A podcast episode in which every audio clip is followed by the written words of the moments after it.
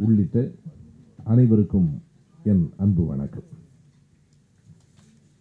கலைஞர் அவர்களின் நெஞ்சுக்கு நீதி தொடர் சொற்பொழிவின் இரண்டாவது பகுதியில் மீண்டும் உங்கள் அனைவரையும் சந்திக்கிற வாய்ப்பினை பெற்றமைக்காக மிகுந்த மகிழ்ச்சி அடைகிறேன்.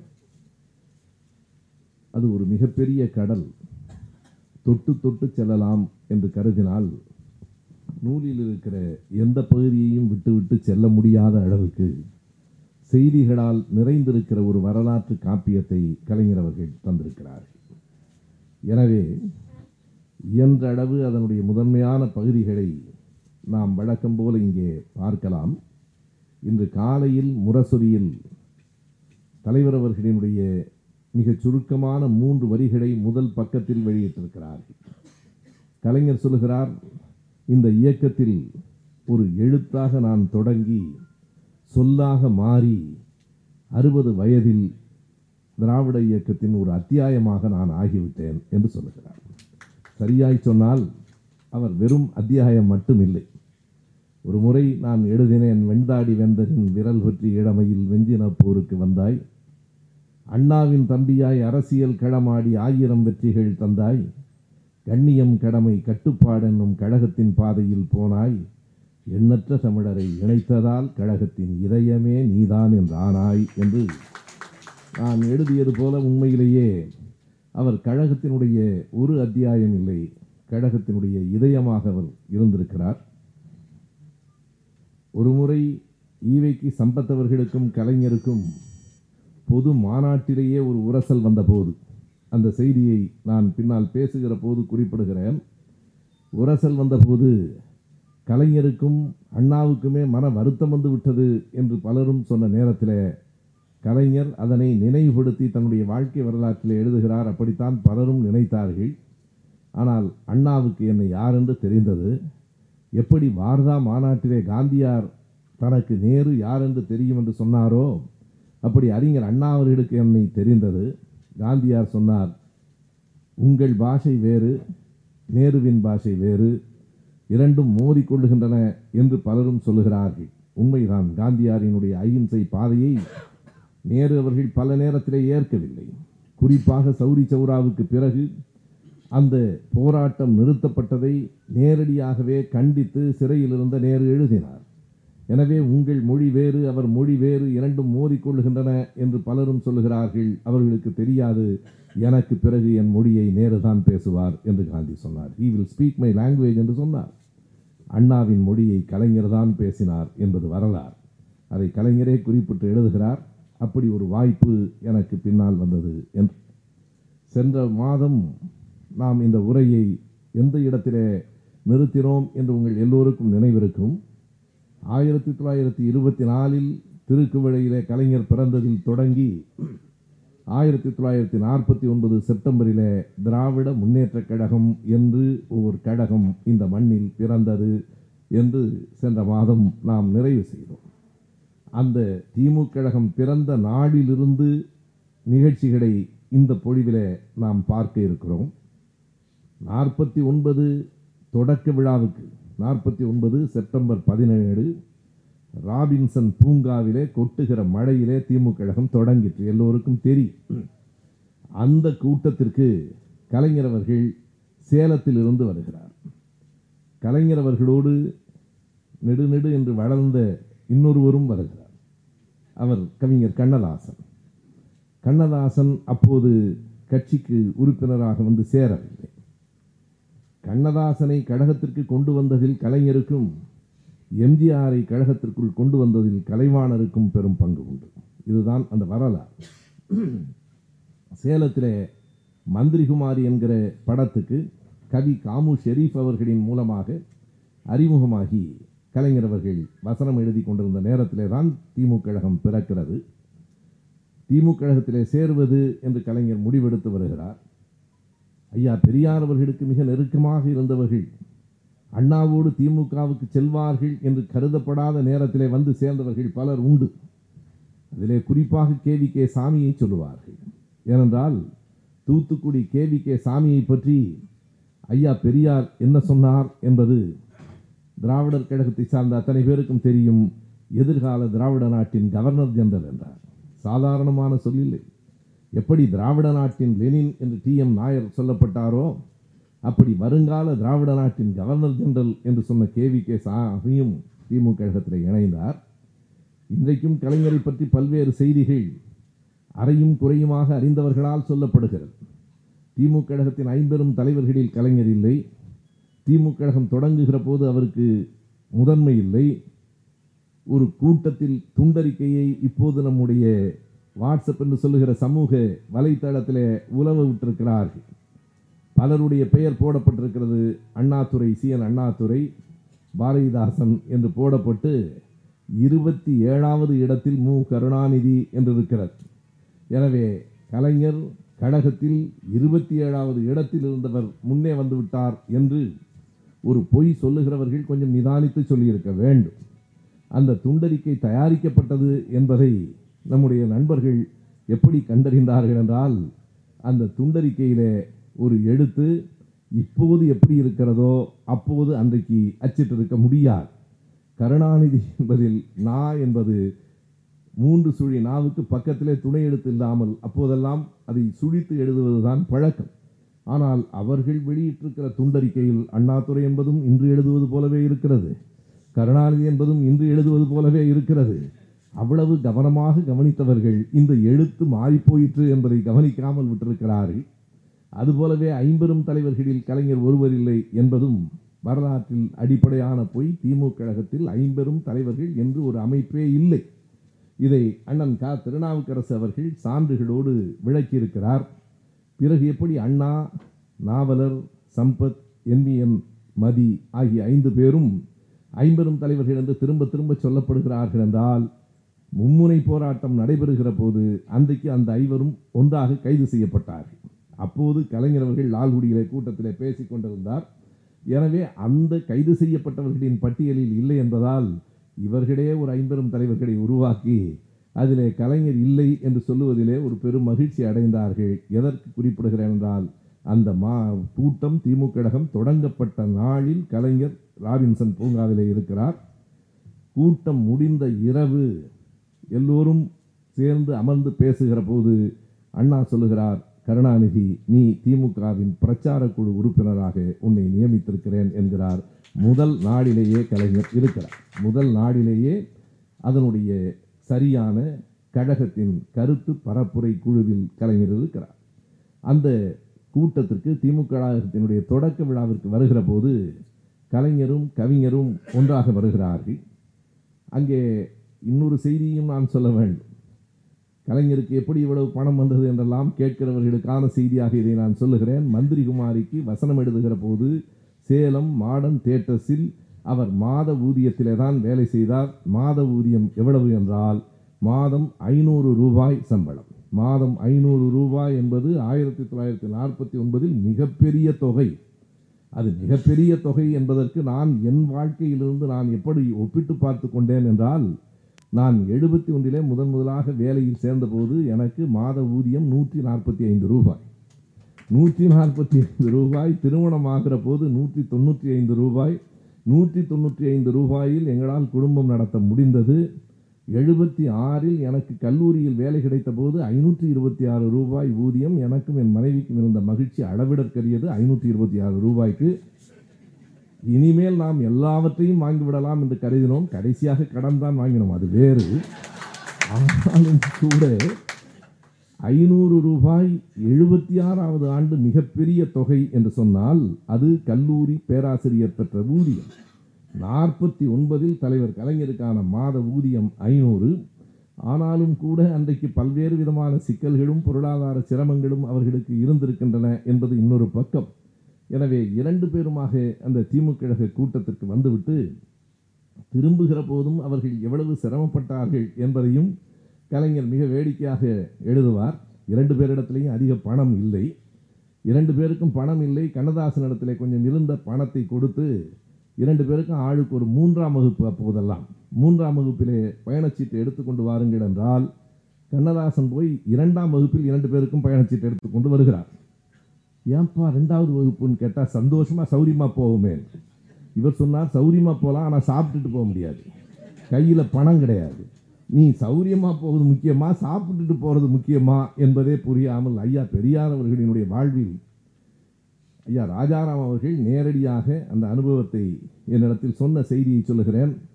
ஒரு கூட்டத்திற்கு போய்விட்டு வருகிற போது ஐயா எப்போதும் மூன்றாம் வகுப்பில் பயணம் செய்வார். அப்படி பயணம் செய்கிற நேரத்தில் அந்த ஊரினுடைய மிகப்பெரிய பணக்காரர் என்ன எல்லாரும் இங்கே நிற்கிறீங்க என்று கேட்கிறார். இல்லை ரயிலில் போகிறோம் எதுக்கு மூன்றாம் வகுப்பில் வாங்குறீங்க? நான் போய் முதல் வகுப்பு டிக்கெட் எடுத்துகிட்டு வரேன் ஐயா வேண்டாம் வேண்டாங்கிறார். இல்லை இல்லை நான் போய் எடுத்து வரேன் என்று சொல்லி முதல் வகுப்பில் எல்லோருக்கும் பயணச்சீட்டு வாங்கி கொண்டு வந்ததற்கு பிறகு ராஜாராம் அவர்கள் சொன்னார் எங்களுக்கெல்லாம் பெரிய மகிழ்ச்சி. அப்பாடா முதல் வகுப்பில் பயணம் பண்ண போகிறேன்டா இன்னைக்கு அப்படின்னு. வந்ததுலேருந்து ஐயா அவரை பார்த்து நீங்கள் புறப்படுங்க நீங்கள் புறப்படுங்க. இவர் ஏன் அவரை விரட்டுறதுலேயே கவனமாக இருக்கிறாருன்னு அவருக்கு தெரியல. எதற்கு விரட்டினார் என்றால் அவரை கட்டாயப்படுத்தி போக சொல்லிவிட்டு ராஜாராமை கூப்பிட்டு இந்த முதல் வகுப்பு டிக்கெட்டை போய் மாற்றிட்டு மறுபடி மூன்றாம் வகுப்பு டிக்கெட்டை கொண்டு வா மீத இருக்க பணத்தை கட்சிக்கு சேர்த்துருங்க ராஜாராம் சொன்னார் வாழ்க்கையில் முதல் முதலாக ஒரு முதலாம் வகுப்பில் பயணம் செய்ய போகிறோம்னு நினச்சோம். இவரோட என்றைக்கும் பயணம் செய்ய முடியாது. உங்களுக்கு தெரியும் ஐயா அவர்களினுடைய பயணம் ஆசிரியரை கேட்டால் கூடவே பயணம் செய்தவர் சொல்லுவார் மூன்றாம் வகுப்பில் எதிரெதிராக அமர்ந்திருக்கிற போது கீழே இருக்கிற அந்த இடத்தில் ஒரு செய்தித்தாளை விரித்து படுத்து தூங்கி கொண்டு போனவர் தான் ஐயா பெரியார் அவர்கள். ஒரு நான்கு நாட்களுக்கு முன்பு கூட நான் ஆசிரியர் அவர்கள் சொன்ன செய்தியை சொன்னேன். அறிஞர் அண்ணா அவர்கள் எப்படி பொன்மலையிலிருந்து செங்கல்பட்டு வரைக்கும் பயணம் செய்தார் என்பதை தொலைக்காட்சியில் சொன்னேன். அந்த பொருள்களை எல்லாம் வைக்கிற இடத்தில் துண்டு விரித்து இடம் பிடித்து அண்ணாவை இரண்டு மூன்று பேர் தூக்கிவிட்டு ஏனென்றால் அண்ணாவின் உயரத்துக்கு சட்டென்று ஏறிவிட முடியாது. இரண்டு மூன்று பேர் ஏற்றிவிட்டு முடங்கி கொண்டுதான் அறிஞர் அண்ணா அவர்கள் பயணம் செய்தார் என்றால் தொடக்க காலத்தில் இல்லை அறியாத நேரத்தில் இல்லை. ஆயிரத்தி தொள்ளாயிரத்தி நாற்பத்தி ஐந்தில் ஆசிரியர் குறிப்பிடுகிறார் அப்போது தளபதி என்று அழைக்கப்பட்டு தமிழ்நாடு முழுவதும் புகழ்பெற்றவராக அண்ணா விளங்கிய காலத்திலே தான் பொருள்களோடு பொருளாக அண்ணா செங்கல்பட்டு வரைக்கும் வந்து சேர்ந்தார். இப்படித்தான் நம்முடைய இயக்கம் வளர்ந்தது. எனவே இரண்டு பேரும் இரண்டாம் வகுப்பிலே பயணச்சீட்டை எடுத்துக்கொண்டு அமருகிற போது அவர்களுக்கு எதிரில் ஒரு ஜமீன்தார் போகிறார். ஜமீன்தார் என்றால் அந்த காலத்தில் ஜமீன்தாரே இரண்டாம் வகுப்பிலே தான் போகிறார். முதல் வகுப்பு இல்லை. அப்படி போகிற நேரத்தில் அவர் தொடர்ந்து கலைஞர் எழுதுவார். கலைஞரினுடைய நகைச்சுவை உணர்வு எந்த இடத்திலும் கொஞ்சமும் குறையாமல் இருக்கும். அவர் ஜமீன்தார் தொடர்ந்து ஆப்பிளை எடுத்து வெட்டி சாப்பிட்டு கொண்டே இருக்கிறார். எங்கள் இரண்டு பேருக்கும் கவலை என்ன என்றால் எப்படியும் ஒரு துண்டு நமக்கு கொடுப்பார் என்று நாம் கருதினோம். அவர் தொடர்ந்து பேசுகிறார் சிரிக்கிறார் ஆப்பிள் துண்டை மட்டும் கொடுக்கவே இல்லை. கவிஞர் கண்ணதாசன் மெதுவாக கேட்டார் இது காஷ்மீர் ஆப்பிளா? என்றார். அப்படியாவது யாராவது கொடுத்து தொலைவாரா? அவர் ஆமாம் ஆமாம் காஷ்மீர் ஆப்பிள் தான் என்று சொல்லிவிட்டு அதையும் சாப்பிட்டு விட்டாரே தவிர என்னடா இந்த ஆள் இல்லை என்று கருதினோம். ஜோலார்பேட்டைக்கு போய் சேருகிற போது மதியமாகிவிட்டது. இப்போதும் அப்போதுமான விரைவு பாருங்கள். சென்னையில் காலையில் கிளம்பி மதிய உணவுக்கு ஜோலார்பேட்டை போகிற போது ஜமீன்தாருக்கு சாப்பாடு உள்ளே வருகிறது. எங்களுக்கு உங்களுக்கு சாப்பாடு வருமா என்றார். யார் கொண்டு வந்துருவாங்க சாப்பாடும் வராது ஒன்றும் வராது. வராது என்று சொல்லுவது கொஞ்சம் மான குறைவாக இருக்கிறது. இல்லை நாங்கள் போய் சாப்பிட்டு விட்டு வருகிறோம் என்று வெளியில் போனதற்கு பிறகு ஆளுக்கு ஒரு குவளை தண்ணீரை குடித்து விட்டு கண்ணதாசன் கேட்கிறார் என்ன செய்வதென்று? ஒரே ஒரு காரியம் இருக்கிறது பீடா வாங்கி சாப்பிடவே இல்லை பீடா இது. பீடா போட்டால் சாப்பிட்ட மாதிரி இருக்கும். எனவே அவருக்கும் பார்க்கிற போது பீடாலாம் போட்டு பெரிய சாப்பாடு சாப்பிட்ருக்குறாங்க அப்படிங்கிற மாதிரி. இப்படித்தான் எங்கள் வாழ்க்கை தொடங்கிற்று. சேலத்தில் நாங்கள் வந்து இறங்குகிற போது என் அம்மாவும் மனைவியும் மாறனும் அங்கே காத்திருந்தார்கள் என்று அந்த செய்திகளை கலைஞர் அவர்கள் எழுதுகிறார். அப்படி தொடங்கிய அந்த வாழ்க்கை திராவிட முன்னேற்றக் கழகத்தில் முழுமையாக தன்னை இணைத்து கொண்டு ஆயிரத்தி தொள்ளாயிரத்தி ஐம்பது என்பது ஒரு விதத்திலே ஒரு மிக முக்கியமான ஆண்டுதான். கழகத்தினுடைய போக்கில் நாம் கலைஞரினுடைய அந்த புத்தகத்தை படிக்கிற நேரத்தில் நான் சென்ற பொழிவிலேயே சொன்னேன் பல இடங்களில் தமிழகத்தின் வரலாறு இந்தியாவின் வரலாறு உலகத்தின் வரலாறு அந்த புத்தகத்திலே சொல்லப்பட்டிருக்கிறது. ஐம்பத்தி மூன்று என்றால் ஐம்பத்தி மூன்றிலே என்னவெல்லாம் நடந்தது தெரியுமா? என்று அவர் தொடங்குவார். அதுபோல ஆயிரத்தி தொள்ளாயிரத்தி ஐம்பதில் தன்னுடைய வாழ்க்கை மட்டுமல்ல கலைஞரின் வாழ்க்கை என்பது கழகத்தின் வாழ்க்கை கழகத்தின் வரலாறு என்பது தமிழகத்தின் வரலாறு. எனவே ஆயிரத்தி தொள்ளாயிரத்தி ஐம்பதில் பெரியாரும் அண்ணாவும் பிரிந்ததற்கு பிறகு அன்றைக்கு இருந்த காங்கிரஸ் அரசாங்கம் மிகுந்த கருணையோடு என்ன செய்கிறது என்றால் பெரியாரையும் அண்ணாவையும் கைது செய்து ஒரே சிறையில் அடைக்கிறது. எல்லோருக்கும் நமக்கு தெரியும்.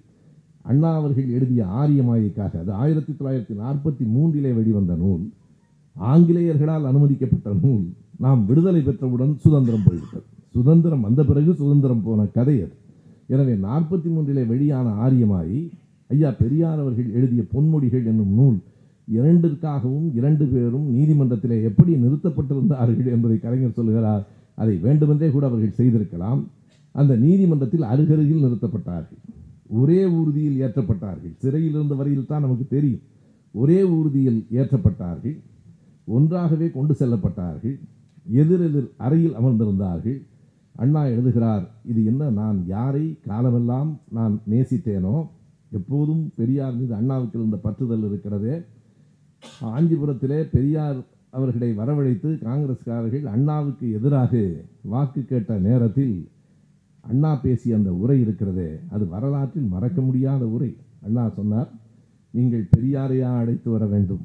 என்னை தோற்கடிப்பதற்கு பெரியாரையா அழைத்து வர வேண்டும்? நான் ஒவ்வொரு வேளை உணவை உண்ணுகிற போதும் யாரை நினைத்து கொள்ளுகிறேனோ? கொஞ்சமும் ஒழுகாத கூரைக்கு அடியில் வாழ்கிற நேரத்திலெல்லாம் எந்த தலைவனை என் நெஞ்சத்தில் நிறுத்தி இருக்கிறேனோ அந்த பெரியாரையா நீங்கள் அழைத்து வர வேண்டும் என்று அண்ணா கேட்ட அந்த கேள்வி. அதுபோல அண்ணா சொல்லுகிறார் எதிர் அறையில் ஐயா இருக்கிறார். நான் யாரிடத்திலிருந்து வாழ்வை கற்றுக்கொண்டேனோ? அண்ணா சொன்ன அந்த வரி நம்ம எல்லோருக்கும் நினைவிருக்கும். என் வாழ்வில் எனக்கென்று ஒரு வசந்த காலம் இருந்தது. ஐயா பெரியாரோடு நான் வாழ்ந்த அந்த காலம்தான் என் வாழ்வின் வசந்த காலம் என்று அண்ணா சொல்லுவார். அந்த வசந்த காலத்தை எனக்கு தந்த தலைவர் எதிரறையில் இருக்கிறார். இரண்டு பேரும் ஒருவரோடு ஒருவர் பேசுவதில்லை.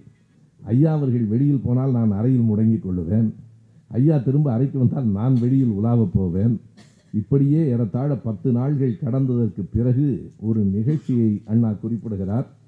இறுதியாக என்னை பார்க்க வருகிறவர்கள் ஐயாவை பார்ப்பார்கள். ஐயாவை பார்க்க வருகிறவர்கள் என்னை பார்ப்பார்கள். பிறகு ஒரு நாள் அந்த காவலர் என்னிடத்திலே கொண்டு வந்து கொஞ்சம் பிஸ்கட் பழம் எல்லாம் கொடுத்தார். என்ன என்று கேட்டேன் ஒன்றும் இல்லை அங்கே பெரியவர் இருக்கிறாரே அவர் உங்களுக்கு ஏதோ பிஸ்கட் பிடிக்குமா உங்களுக்கு கொடுக்க சொன்னார் என்று ஐயா பெரியார் கொடுத்து விட்ட அந்த பிஸ்கட்டை மிகுந்த நன்றியோடு அண்ணா எழுதுவார். இந்த இடத்தில் எனக்கு இன்னொரு செய்தியும் நினைவுக்கு வருகிறது. பிற்காலத்தில் தேர்தல் நேரத்தில் ஐயா பெரியார் அவர்கள் காங்கிரஸை ஆதரித்த காலத்தில் ஆயிரத்தி தொள்ளாயிரத்தி அறுபத்தி இரண்டு தேர்தலில் அண்ணா அவர்கள் காரைக்குடியிலே சு- பொதுக்கூட்டத்திலே பேசிவிட்டு புதுக்கோட்டைக்கு போகிறார். ஐயா பெரியார் புதுக்கோட்டையில் இருந்து காரைக்குடிக்கு வருகிறார். இடையிலே திருமயமோ ஏதோ ஒரு ஊரில் அந்த தொடர் வண்டி போவதற்கான அந்த சாலை மூடப்பட்டிருக்கிறது. ரயில்வே கேட் போடப்பட்டிருக்கிறது. கேட்டுக்கு இந்த பக்கத்தில் அண்ணாவின் வண்டி அந்த பக்கத்தில் ஐயாவின் வண்டி. அது ஐயாவினுடைய ஊருதான் என்று அண்ணாவுக்கு தெரிகிறது. உடனே பின்னால் இருந்த நண்பரிடத்தில் சொல்லுகிறார் ஐயா வண்டி தான் அது. ஐயாவுக்கு பழங்கள்லாம் ரொம்ப பிடிக்கும். நீங்கள் கொண்டு போய் அந்த பழங்களை கொடுத்து விட்டு வாருங்கள் என்கிறார். அவர் கேட்கிறார் நான் கொடுத்து விட்டு வருகிறேன். ஆனால் அண்ணா நீங்களே போய் கொடுத்தீங்கன்னா ஐயா ரொம்ப மகிழ்ச்சி அடைவாரே என்று. உண்மைதான். ஆனால் நான் பழங்களை எடுத்துக்கொண்டு போனால் மறுபடியும் ஐயாவை பார்த்ததற்கு பிறகு இந்த காருக்கு திரும்ப வருவேன் என்று சொல்ல முடியாது என்றால் நான் சொன்னேன் பெரியாரை ஒரு முறை பார்த்து விட்டால் அதற்கு பிறகு மறுபடியும் இந்த காருக்கு வருவேன் என்று உத்தரவாதம் இல்லை. ஏன் என்பதையும் அண்ணா எழுதுகிற அந்த பொறுப்புணர்ச்சி தான் எதிரிலே ஐயா இருக்கிறார். பேசுவதில் ஒன்றும் பிழை இல்லை. அவரிடத்திலிருந்து வளர்ந்த பிள்ளைகள் தான் நாங்கள். ஆனாலும் ஏன் பேசவில்லை என்றால் நாற்பத்தி ஒன்பது செப்டம்பர் பதினேழுக்கு பிறகு நான் தனி மனிதன் இல்லை. ஒரு கட்சிக்கான பொதுச் செயலாளர் என்பதால் என் விருப்பத்திற்கு நான் இணங்க நடந்து கொள்ள முடியாது. கட்சியின் கட்டளைக்கு ஏற்பத்தான் நடக்க முடியும். அன்றைக்கு தொடங்குகிற போது கவிஞர் பாரதிதாசன் போன்றவர்களெல்லாம் கடுமையாகவே விமர்சனம் செய்து பேசுகிறார்கள். அப்போதும் அண்ணா சொல்லுகிறார் வேண்டாம் நாம் என்ன செய்ய வேண்டும் என்பதை பற்றி மட்டும் பேசுங்கள் பெரியாரை பற்றி பேசாதீர்கள். நாம் இருவரும் ஒருவரோடு ஒரு மோதி கொண்டால் இடையில் மற்றவர்கள் வந்து விடுவார்கள் என்பதை கவனத்திலே வையுங்கள் என்று அண்ணா சொன்னதை கடைசி வரையிலே அவர் அதனை பின்பற்றினார். இறுதியாக எழுதி கொடுத்த இந்த செய்திகளெல்லாம் நாம் அறிந்ததுதான் கலைஞரும் எழுதியிருக்கிறார். இறுதியாக விலகும்போது உங்களை விட்டு நாங்கள் விலகுகிறோம் என்று எழுதி இப்படிக்கு கண்ணீர் துடிகள் என்றுதான் அண்ணா கடிதம் கொடுத்தார். அதைத்தான் கடைசி வரைக்கும் ஐயா பெரியார் கொஞ்சம் கடுமையாகத்தான் பேசுவார். நான் கேட்டிருக்கிறேன் சின்னவனாக இருக்கிற போது இந்த கண்ணீர் துடி பசங்கம்பார் அப்படித்தான் ஐயா பேசுவார். கலைஞர் சொன்னார் உண்மைதான் இந்த கண்ணீர் துடி பசங்கள்லாம் போகணும்னு ஐயா சொன்னபோது உண்மைதான்.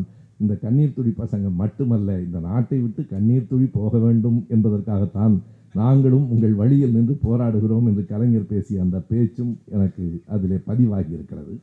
எனவே இரண்டு பேரும் சிறையில் இருந்த அனுபவம் அதற்கு பிறகு ஆயிரத்தி தொள்ளாயிரத்தி ஐம்பதில் மிக முக்கியமான ஒரு நிகழ்வு பொது உடைமை கட்சி தோழர்கள் வேட்டையாடப்பட்டது. பொது உடைமை கட்சி தோழர்களுக்கு மிக கடுமையான சேலம் சிறையிலே பதினேழு பேர் சுட்டு கொல்லப்பட்டார்கள். மிக கடுமையான அடக்குமுறைகள். எப்படி இந்தோனேஷியாவிலே சுகர்ட்ரோவினுடைய காலத்தில் சுகர் நோவுக்கு பிறகு சுகர்ட்ரோவினுடைய காலத்தில் எப்படி பொது உடைமை தோடர்கள் அங்கே ஒது ஒடுக்கப்பட்டார்களோ அதை போல இந்தியாவில் ஆயிரத்தி தொள்ளாயிரத்தி நாற்பத்தி ஒன்பதில் இருந்து ஐம்பத்தி ஒன்று வரைக்கும் பொது உடைமை கட்சி தோழர்கள் அத்தனை பேரும் ஒதுக்கப்பட்டார்கள். இயல்பாக சொல்லுவார்கள் அது உண்மையா பொய்யா அல்லது நகைச்சுவைக்காக சொல்லப்படுகிறதா என்று தெரியாது. இந்தோனேஷியாவிலே கம்யூனிஸ்டுகள் யார் என்றாலும் சுட்டு கொண்டு விடுங்கள் என்கிற அளவுக்கு சுகர்ட்ரோவினுடைய சர்வாதிகார ஆட்சி இருந்தது. எப்படி அடையாளம் காண்பார்கள் என்றால் இப்படி கூட்டத்திலே கூட ஒருவர் அங்கே இருந்து காவல்துறையினர் வந்து காம்ரேட் என்று அழைத்தால் யாரெல்லாம் திரும்பி பார்க்கிறார்களோ அவர்களெல்லாம் செத்து போய்விடுவார்கள். காம்ரேட் என்கிற குரலுக்கு திரும்புகிறவனெல்லாம் பொது உடைமை கட்சிக்காரன் தான் என்று ஒருவனை பிடித்தபோது அவனை பார்த்து சொன்னான் நான் அவன் சொன்னான் நான் கம்யூனிஸ்ட் அல்ல நான் ஆன்டி கம்யூனிஸ்ட் என்று அவன் சொன்னான். அந்த போலீஸ்காரனுக்கு அதெல்லாம் புரியவில்லை. அவன் சொன்னான் எந்த கம்யூனிஸ்டோ எல்லா கம்யூனிஸ்டையும் கொல்ல சொல்லியிருக்கிறார்கள் தான் அந்த லெஃப்ட் கம்யூனிஸ்ட் ரைட் கம்யூனிஸ்ட் மாதிரி அவன் நினைத்தான் என்று எனக்கு தெரியாது. நான் ஆன்டி கம்யூனிஸ்ட் என்று சொன்னபோது அதெல்லாம் எனக்கு தெரியாது. எல்லா கம்யூனிஸ்ட்டையும் கொள்ள சொல்லியிருக்கிறான்னு சொன்னான். அப்படி கடுமையாக இருந்த நேரத்தில் கலைவாணர் அவர்கள் வீட்டில் நடந்த ஒரு நிகழ்ச்சியை கலைஞர் பதிவு செய்கிறார். மிக முக்கியமான வரலாற்று நிகழ்வு. அதே போல் நான் அதற்கு முன்பாகவும் இன்னொன்றை சொல்ல வேண்டும். திமுக கழகம் தொடங்கியதற்கு பிறகு முதலில் சந்தித்த துப்பாக்கிச் சூடு உயிர் பலி ஒடுக்குமுறை ஆயிரத்தி தொள்ளாயிரத்தி ஐம்பது அக்டோபர். ஆயிரத்தி தொள்ளாயிரத்தி நாற்பத்தொன்பது செப்டம்பரில் இயக்கம் தொடங்கப்பட்டது. ஆயிரத்தி தொள்ளாயிரத்தி ஐம்பதில் இதோ சென்னையிலே சென்னைக்கு அருகிலே இருக்கிற குன்றத்தூரில் ஒரு பொதுக்கூட்டம் என்விஎன் அவர்கள் பேசுவதாக ஏற்பாடு செய்யப்பட்டிருந்த கூட்டம். அந்த கூட்டத்திற்கு தடை விதிக்கப்படுகிறது. அதுதான் திமுக கழகம் முதன் முதலாக தடையை மீறி நாங்கள் கைதாவோம் என்கிற அந்த உறுதியோடு அவர்கள் அந்த கூட்டத்திற்கு என்விஎன் போகிற போது மேடையில் ஏறுகிற போதே கைது செய்யப்படுகிறார்கள். கைது செய்யப்பட்ட நேரத்தில் மேடையில் கைது செய்யப்பட்ட காரணத்தினாலே ஒரு மிகப்பெரிய போராட்டமும் எழுச்சியும் ஏற்படுகிறது. தடியடியை தாண்டி திமுக கழகத்தினர் மீது ஏவப்பட்ட முதல் துப்பாக்கிச் சூடு ஆயிரத்தி தொள்ளாயிரத்தி ஐம்பது அக்டோபர். அந்த துப்பாக்கிச் சூட்டிலே இறந்து போனவனினுடைய பெயர் மாங்காடு குட்டி என்று இவ்வளவையும் கலைஞர் பதிவு செய்கிறார். இது வரலாறு. நமக்கு தெரியாது. தாழமுத்து நடராசன் என்று நாம் சொல்லுகிறோம். அது முப்பத்தி எட்டிலே நடராசனும் முப்பத்தி ஒன்பது தொடக்கத்தில் ஜனவரியில் நடராசனும் மார்ச்சில் தாழமுத்துவும் இறந்து போனார்கள். ஆனால் திமுக வரலாற்றில் முதல் உயிர் பலி மாங்காடு குட்டி தான் இந்த பெயரை நான் அழுத்தி சொல்லுவதற்கு காரணம் நாம் நினைவுகளிலே பதிந்து கொள்ள வேண்டும் என்பதற்காக சொல்லுகிறேன். நான் பல கூட்டங்களில் சொல்லியிருக்கிறேன். ஈழத்துக்காக தன்னை அழித்து கொண்ட முதல் தமிழன் திமுகவை சேர்ந்தவன் என்பதை யாரும் சொல்ல மாட்டார். யாரும் சொல்ல மாட்டார்கள். ஏனென்றால் திமுகவுக்கு எந்த விதத்திலும் எந்த விதமான நல்ல பெயரும் வந்துவிடக்கூடாது என்று கருதுகிற நல்லவர்கள் நாட்டில் நிறைய இருக்கிறார்கள். எனவே ஆயிரத்தி தொள்ளாயிரத்தி எண்பத்தி ஏழு நவம்பர் மாதம் பத்திலிருந்து பதினேழு வரைக்கும் தமிழ்நாடு முழுவதும் ஈழத்துக்கு ஆதரவாக கூட்டங்கள் நடைபெற்ற பிறகு ஸ்ரீமுஷ்ணம் என்று சொல்லப்படுகிற ஊரில் இருக்கிற அந்த இளைஞன் என்ன எழுதி வைத்து விட்டு இறந்தான் என்றால் ஏழு நாள்களாக தமிழ்நாடு முழுவதும் நடந்த கூட்டங்களை கேட்டு கேட்டு உணர்வு பெற்றேன். ஈழத் தமிழர்களுக்காக என்னை நான் எரித்துக் கொள்ளுகிறேன் என்று இறந்து போன அவனுடைய பெயர் உதயசூரியன் என்பது. அவனுடைய பெயரே உதயசூரியன் தான். எனவே ஈழத்திற்காக முதல் பலியானவன் உதயசூரியன் என்றால் திமுக கழகத்திற்காக தன்னை முதல் பலி ஆக்கி கொண்டவன் மாங்காடு குட்டி என்கிற இளைஞன். அந்த துப்பாக்கி சூட்டை தொடர்ந்து என்றைக்கும் ஒன்றை அரசியலில் நாம் அறிந்து கொள்ள வேண்டும். அடிக்க அடிக்க பந்து எழும் என்பதுதான் அரசியலின் அடிப்படையான உண்மை. ஒருவேளை அன்றைக்கு கூட்டத்திற்கு அனுமதி கொடுத்திருந்தால் எம்மியன் தலைமையில் குன்றத்தூரில் ஒரு கூட்டம் நடந்தது அன்றைக்கு வாழ்ந்தவர்களுக்கே தெரியாத ஒன்றாக போயிருக்கு. அதற்கு தடை விதித்து அவரை கைது செய்து தடியடி நடத்தி துப்பாக்கி சூட்டுக்கும் உள்ளானதற்கு பிறகு அது திமுக கழகத்தினுடைய எழுச்சிக்கு முதல் வழிவகுத்தது. எப்படி பொது உடைமை இயக்கம் ஒடுக்கப்பட்டதோ அப்படி திமுக கழகமும் ஒடுக்கப்பட வேண்டும் என்கிற கட்டம் ஏறத்தாழ வந்து சேர்ந்தது. அந்த நேரத்தில் தான் கலைவாணர் வீட்டுக்கு கலைஞர் அவர்கள் போகிறார். கலைவாணர் மீது கலைஞருக்கு ஒரு மிகப்பெரிய பற்றுதல் உண்டு. அந்த புத்தகம் முழுவதும் நீங்கள் நெஞ்சுக்கு நீதியில் பார்த்தால் கலைவாணரை பற்றி அவ்வளவு எழுதியிருக்கிறார். அவர்தான் மந்திரிகுமாரி படத்தை பார்த்துவிட்டு நேரடியாக வந்து கலைஞரை சந்தித்து என்னுடைய அடுத்த படத்துக்கு நீதாப்பா வசனம் எழுதுகிறாய் என்று மணமகள் படத்துக்கு அவர் பதிவு செய்தார்.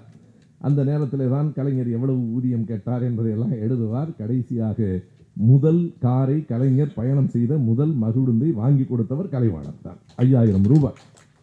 இந்த இடத்தில் நான் இன்னொரு அனுபவத்தையும் சேர்த்து சொல்ல வேண்டும். ஏறத்தாழ பத்து ஆண்டுகள் இருக்கலாம் நான் கலைஞர் அவர்களோடு கொஞ்சம் கொஞ்சமாக அவர் அருகில் சென்று கொண்டிருந்த நேரம் என்று அதனை சொல்ல வேண்டும். சிஐடி நகரில் ஒரு ஏறத்தாழ இரவு ஒன்பது மணி வரைக்கும் எல்லோரும் பேசி கொண்டிருந்து விட்டு ஐயா அவர்கள் அங்கிருந்து கோபாலபுரத்துக்கு புறப்படுகிறார். அந்த மகிழுந்து வெளியே போகிற வரைக்கும் எல்லாரும் நின்று அவரை வழி அனுப்பிவிட்டு பிறகு நாங்கள் புறப்படுவோம். ஐயாவினுடைய மகிழுந்திலேயே அண்ணன் துரைமுருகன் அவர்கள் வேலு அவர்கள் எல்லோரும் ஏறிக்கொண்டார்கள். நான் டி இரண்டு மூன்று பேர் நின்று கொண்டிருந்தோம். நான் ஐயா அவர்களை பார்த்து கிளம்பும்போது வணக்கம் சொன்னேன். என்ன நினைத்தாரோ தெரியாது அருகில் அடைத்தார் என்ன இந்த காரை பார்க்குறியானார் அதுதான் அப்போ தான் நான் ஐயா கிட்ட நெருங்கிய நேரம். இரண்டாயிரத்தி ஆறு ஏழாக இருக்கலாம். அந்த கார் ஐயாவினுடைய நாற்காலி வந்து அமர்வதும் தானாக மூடிக்கொள்வதும் இந்த கார் என்ன வித்தியாசமாக இருக்கேன்னு பார்க்குறியான்னாரு ஆமாங்க ஐயான்னு அப்போ சொன்னார் முதன் முதலாக கலைவாணர் தான்ப்பா எனக்கு கார் வாங்கி கொடுத்தார். நம்மை அடைத்து சொல்ல வேண்டும் என்கிற அவசியம் இல்லை.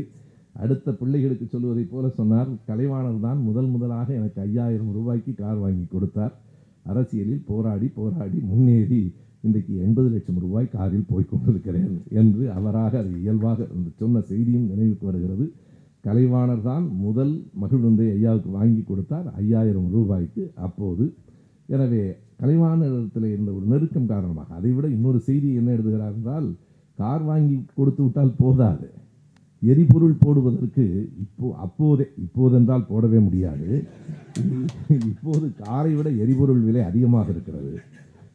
அப்போதே கலைஞர் அவர்களினுடைய ஓட்டுநர் கலைமானவினுடைய மேலாளர் செல்லமுத்து என்கிற ஒரு இடத்துல போய் ஒரு பெட்ரோல் ஒரு லிட்டரு போட்டு அனுப்பிடுங்களேன் என்று சொன்ன உடனே அப்போதெல்லாம் ஒரு கூப்பன் இருந்திருக்கிறது. ஒரு கூப்பனுக்கு ஒரு கேலன் பெட்ரோல் ஒரு கேலன் என்கிற அந்த அளவில் ஒரு கேலன் நீங்கள் போட்டுக்கலாம் என்று சொல்லி கொடுத்து விட்டு செல்லமுத்து சொன்னாராம். இனிமேல் இப்படிலாம் வந்து அடிக்கடி கேட்டு கலைவாணர் பணத்தை நீங்கள் அடிக்கக்கூடாது. உங்களுக்கு ஏதோ கார் வாங்கி கொடுத்தாரு இதோட பெட்ரோல் இனிமேல் கேட்கக்கூடாது என்று சொன்ன செல்லமுத்துவினுடைய பாவம் அவருடைய துயர நேரம் எங்கே தொடங்குகிறது என்றால் இதை கலைவாணரிடத்தில் அவரே சொல்லுகிறார். ஐயா இந்த மாதிரி கேட்டாங்க. சொல்லிட்டேன். சொல்லிட்டு இனிமே கேட்கக்கூடாது. என்பதையும் கண்டிப்பாக சொல்லிட்டேன். அப்போதுதான் கலைவாணத்தில் ஒரு நல்ல பெயர் கிடைக்கும் என்கிற நம்பிக்கையில் செல்லமுத்து சொன்ன உடனே கலைவாணருக்கு கோபம் கடுமையாக வந்து அப்படி சொல்லிட்டியா? இனிமே பெட்ரோல் கூப்பனே கேட்கக்கூடாதுன்னு சொல்லிட்டியா? சரி காரில் ஏறு கொஞ்சம் போயிட்டு வருவோம் என்று செல்லமுத்துவையும் ஏற்றிக்கொண்டு நேராக கலைஞர் வீட்டுக்கு வந்தால் கலைஞர் வீட்டில் இல்லை. கலைஞரின் அம்மாவிடத்தில் நான் இந்த மாதிரி என்எஸ் கிருஷ்ணன் வந்தேன்னு சொல்லுங்கள் இந்த ஒரு ஆயிரம் கூப்பன் இருக்குது ஒன்று ரெண்டு இல்லை. ஆயிரம் கூப்பன் இருக்குது பெட்ரோலுக்கு. இதை நானும் செல்லமுத்துவும் வந்து கொடுத்துட்டு போனோம்னு சொல்லுங்கள் அதனால் இனிமேல் தம்பிக்கு எப்போ வேணாலும் தீர்ந்ததுக்கப்புறம் மறுபடி கேட்க சொல்லுங்கள் என்று சொன்ன உடனே செல்லமுத்துவுக்கு சப்த நாடியும் ஒடுங்கி போய் என்னடா இது ஒரு ப- காலன் கொடுத்ததை பெருமையாக சொன்னால் ஆயிரம் கேலன் கொடுக்கிறாரே என்று வந்ததற்கு பிறகு அடுத்த நாள் செல்லமுத்து நாளையிலிருந்து நீ வேலைக்கு வர வேண்டாம் என்று கலைவாணர் சொல்லிவிட்டார். இது நடந்தது. அதற்கு பிறகு செய்தி அறிந்து கலைஞர் அவர்கள் ஆயிரத்தையும் எடுத்துக்கொண்டு வந்து ஆயிரம் கேலனுக்கு பெட்ரோல் போட்டு எனக்கு எங்கே போகிறதுனே தெரியல. இவ்வளவு பெட்ரோல் நான் வைத்துக்கொண்டு என்ன செய்வது? அதனால் என்னை மன்னித்துக் கொள்ளுங்கள். ரெண்டு வேண்டுகோள் எனக்கு இருக்கிறது. ஒன்று இதை வைத்துக் கொள்ளுங்கள். நான் தேவையான போது வாங்கிக் கொள்ளுகிறேன். இரண்டாவது அந்த செல்லமுத்துவை வேலைக்கு சேர்த்து கொள்ளுங்கள் என்று கலைஞர் கேட்டு அந்த செல்லமுத்து வேலைக்கு சேர்த்து கொள்ளப்பட்டார் என்கிற அளவுக்கு கலைவாணரோடு ஒரு நெருக்கமுடையவராக கலைஞர் இருந்திருக்கிறார். நாகர்கோயில் உழுகுனசேரி என்கிற கலைவாணர் வீடு இருக்கிற இடத்துக்கு கலைஞர் போகிற போது மாடிக்கு வாங்க போகலாம் என்று கலைவாணர் அழைத்து கொண்டு போகிறார். மாடியில் கதவெல்லாம் சாத்தி இருக்கிறது. எல்லா இடத்திலும் விளக்கு போட்டிருக்கிறார்கள். கலைஞர் கேட்கிறார் இது என்ன பகலில் கதவை சாத்தி விட்டு விளக்கு போட்டு வைத்திருக்கிறீர்கள் என்று. அதற்கு கலைவாணர் விடை சொல்லுகிறார் இது காமெடியன் வீடு இல்லையா? எல்லாம் காமெடியாக தான் இருக்குங்கிறார் அவர் சொன்ன விடை ஒரு காமெடியன் வீட்டில் எல்லாம் காமெடியாக தான் இருக்கும் வாங்க என்று சொல்லி உட்கார வைத்து விட்டு உள்ளே இருந்து ஒரு சாமியார் வருகிறார். இந்த சாமியாரை தெரி தெரிகிறதா இமயமலையிலிருந்து வந்திருக்கிறார் என்று சொன்ன உடனே கலைஞர் உற்று பார்க்கிறார் இமயமலையிலிருந்து வந்த மாதிரி தெரியவில்லை. கரடு முரடாக இருக்கிறார் கருப்பாக இருக்கிறார். எந்த இமயமலை சாமியாரும் இவ்வளவு கருப்பாக இருக்க மாட்டார். யாரோ பார்த்த முகமாக இருக்கிறது மொட்டை அடித்திருக்கிறார் நெற்றியில் அந்த தலையை சுற்றி ருத்ராட்ச கொட்டை இருக்கிறது உற்று பார்த்தவுடன் புரிந்து விடுகிறது எங்கே இருந்து வருகிறார் என்றீர்கள்? ரஷ்யாவிலிருந்து இமயமலைக்கு வந்துட்டு வர்றார் என்று சொன்னவுடனேயே கலைஞருக்கு புரிந்து விடுகிறது ஓ ஜீவாவா என்று கேட்கிறார். ஜீவானந்தம் அவர்கள் கலைவாணர் வீட்டிலே தான் தலைமறைவு காலத்தில் இருந்தார். தலைமறைவு காலத்திலே இருந்தார். திராவிட இயக்கத்தைப் போல அந்த கொடுமையான நேரத்தில் பொது உடைமை கட்சிக்கு ஆதரவாக இருந்த இயக்கம் வேற எதுவும் இல்லை. இதை நான் சொல்லவில்லை. தோழர் எம். கல்யாணசுந்தரம் அவர்கள் கண் தன் கடிதத்தின் மூலம் உறுதி செய்திருக்கிறார். புதுக்கோட்டை சிறையிலே அவர் இருந்தார். வெளியிலே வந்ததற்கு பிறகு அவர் ஒரு கடிதம் எழுதியிருக்கிறார். நீங்கள் இந்த நெருக்கடி நிலை காலத்தில் எங்களுக்கு திராவிட இயக்கம் உதவியதை நாங்கள் வாழ்நாள் முழுவதும் மறக்க மாட்டோம் என்று கடிதம் எழுதியிருக்கிறார். ஆனால் அடுத்த ஆண்டு தேர்தலில் மறந்தார்கள். அது வேறு. ஐம்பத்தி இரண்டு தேர்தலிலேயே பல சிக்கல்கள் எழுந்தன. பிறகு இப்படி ஒரு பொது உடைமை கட்சிக்கு ஆதரவாக ஒரு முதல் முதலாக ஒரு துப்பாக்கி சூட்டை சந்தித்த ஓராண்டு கழகமாக திமுக கழகம் இருந்தது. ஐம்பத்தி இரண்டிலே வந்த தேர்தலில் திமுக கழகம் போட்டியிடவில்லை. நாம் அறிவோம். ஆனாலும் திராவிட நாட்டை ஆதரிக்கிறவர்களுக்கு நாங்கள் ஆதரவு தருகிறோம் என்கிற உறுதிமொழியின் பேரில் சுயேட்சைகளாக போட்டியிட்டவர்களுக்கு திமுக கழகம் ஆதரவு நல்கியது. ஏறத்தாழ மறுபடியும் திராவிடர் கழகமும் திமுக கழகமும் அங்கே சந்தித்துக் கொண்டன. இரண்டு பேரும் காங்கிரஸை எதிர்த்தார்கள். அன்றைக்கு இருந்த நிலையில் இரண்டு பேரும் காங்கிரஸை எதிர்த்தார்கள். அப்படி திராவிட நாட்டை கோரிக்கையை நாங்கள் ஏற்றுக்கொள்கிறோம் என்று சொல்லி திமுக கழகத்தின் ஆதரவை பெற்று சுயேட்சையாக நின்று தேர்தலில் வெற்றி பெற்று வந்தவர்தான் நம்முடைய ஏ. கோவிந்தசாமி அவர்கள். அப்போது அவர் திமுக கழகத்தினுடைய உறுப்பினர் இல்லை. ஏ. கோவிந்தசாமி அவர்கள் அப்படி சுயேட்சையாக இருந்துதான் வந்தார். இது ஐம்பத்தி இரண்டு மறக்க முடியாத ஆண்டு திமுக கழகத்தின் வரலாற்றில் ஆயிரத்தி தொள்ளாயிரத்தி ஐம்பத்தி மூன்று. கலைஞர் அவர்களினுடைய புகழும் தமிழகத்தில் உச்சத்தில் ஏறியதும் ஆயிரத்தி தொள்ளாயிரத்தி ஐம்பத்தி மூன்றாவது ஆண்டு தான் அது பற்றி ஏறத்தாழ ஒரு நூறு பக்கங்களுக்கு கலைஞர் எழுதியிருக்கிறார் என்று சொல்ல வேண்டும். அது கள்ளக்குடி போராட்டத்தை உள்ளடக்கிய காலம். ஆயிரத்தி தொள்ளாயிரத்தி ஐம்பது தொடங்கி அறுபது வரையில் நீங்கள் படித்து பார்த்தால் திராவிடர் கழகத்துக்கும் திராவிடர் முன்னேற்றக் கழகத்துக்கும் இடையில் ஒரு ஆரோக்கியமான போட்டி தொடர்ந்து நடந்திருக்கிறது. இரண்டு பேரும் மாறி மாறி ஒரே நோக்கத்திற்காக பல்வேறு போராட்டங்களை நடத்தி இருக்கிறார் அந்த காலகட்டத்திலே தான் பிள்ளையார் சிலை உடைக்கப்பட்டது. அந்த காலகட்டத்திலே தான் தமிழ்நாடு நீங்களாக இந்திய படம் எரிக்கப்பட்டது. அந்த காலகட்டத்திலே தான் இந்த முரளி கஃபேக்கு முன்னால் ஒரு பெரிய போராட்டம் நடைபெற்றது. அந்த காலகட்டத்தில் தான் மார்வாரிகள் கிடைக்கும் நாள் மறியல் நடைபெற்றது. எல்லாவற்றையும் தாண்டி அந்த காலகட்டத்திலே தான் ஆயிரத்தி தொள்ளாயிரத்தி ஐம்பத்தி ஏழில் ஒரு சட்ட எரிப்பு போராட்டத்தை பெரியார் நடத்தினார். மிக கடுமையான ஒடுக்குமுறைகளுக்கு இடையில் நாலாயிரத்தி நூறு பேர் ஐம்பத்தி ஏழில் கைதானார்கள் என்றால் அது வரலாற்றில் பெரிய நிகழ்வு. அதே போல அதே காலகட்டத்தில் தான் ஐம்பத்தி மூன்றில் மும்முனை போராட்டத்தை திமுக கழகம் நடத்தியது. திமுக தொடங்கியதற்கு பிறகு நடத்தப்பட்ட பெரிய முதல் போராட்டம் என்று நாம் அதனை சொல்லலாம். இவை அனைத்தையும் நாம் ஒப்பிட்டு பார்க்க வேண்டும். ஆனால் மும்முனை போராட்டம் சட்ட எரிப்பு போராட்டம் போன்ற பெரிய போராட்டங்களை எல்லாம் விட மிக பெரிதாக பேசப்பட்டது இன்றைக்கும் பேசப்படுவது அந்த பிள்ளையார் சிலை உடைப்பு தான் பிள்ளையார் சிலை உடைப்பு என்பது பெரிய அதிர்வுகளை உருவாக்கிற்று. அது புத்தர் பிறந்த நாளில் தான் அது நடைபெற்றது. அதை கேட்டார்கள் எதற்காக புத்தர் பிறந்த நாளில் பிள்ளையார் சிலையை உடைக்க வேண்டும் என்று? பெரியார் சொன்னார் அறிவாடி பிறந்த நாளில் தானே அறியாமையை உடைக்க முடியும் என்று சொன்னார். அதை சொன்னார். காவல்துறையிலே கேட்டால் என்ன சொல்லுவது என்றார்கள். அவர் சொன்னார் அனுமதி கேட்கிற போது நாங்கள் புத்தர் பிறந்த நாளை கொண்டாடுகிறோம் என்று சொல்லுங்கள். புத்தர் பிறந்த நாளுக்கு ஏன் பிள்ளையாரை உடைக்கிறீர்கள்? என்று கேட்டால் பிறந்த நாளில் கேக் வெட்டுவது இல்லையா நாங்கள் பிள்ளையாரை வெட்டுகிறோம் அவ்வளவுதான் என்று பெரியார் சொன்னார். அது மட்டுமல்ல ராஜாஜி அவர்கள் அப்போது தமிழ்நாட்டினுடைய முதலமைச்சருக்கான பிரீமியர் என்கிற ஒரு பொறுப்பில் இருந்தார். ராஜாஜி மிக புத்திசாலித்தனமாக என்ன செய்தார் என்றால் பிள்ளையார் சிலையை உடைக்கிற யாரையும் கைது செய்ய வேண்டாம். அதே நாளில் நீங்கள் அத்தனை பேரும் பிள்ளையார் கோயிலுக்கு போய் அர்ச்சனை செய்யுங்கள். எது அதிகம் என்று பார்க்கலாம் என்றார். ஆனாலும் ஐயாவின் மீது வழக்கு தொடரப்பட்டது. நீதிமன்றத்தில் ஐயா கேட்ட கேள்வி அருமையான கேள்வி. நான் பிள்ளையார் சிலையை எந்த கோயிலிலிருந்தும் எடுத்து வந்து உடைக்கவில்லை.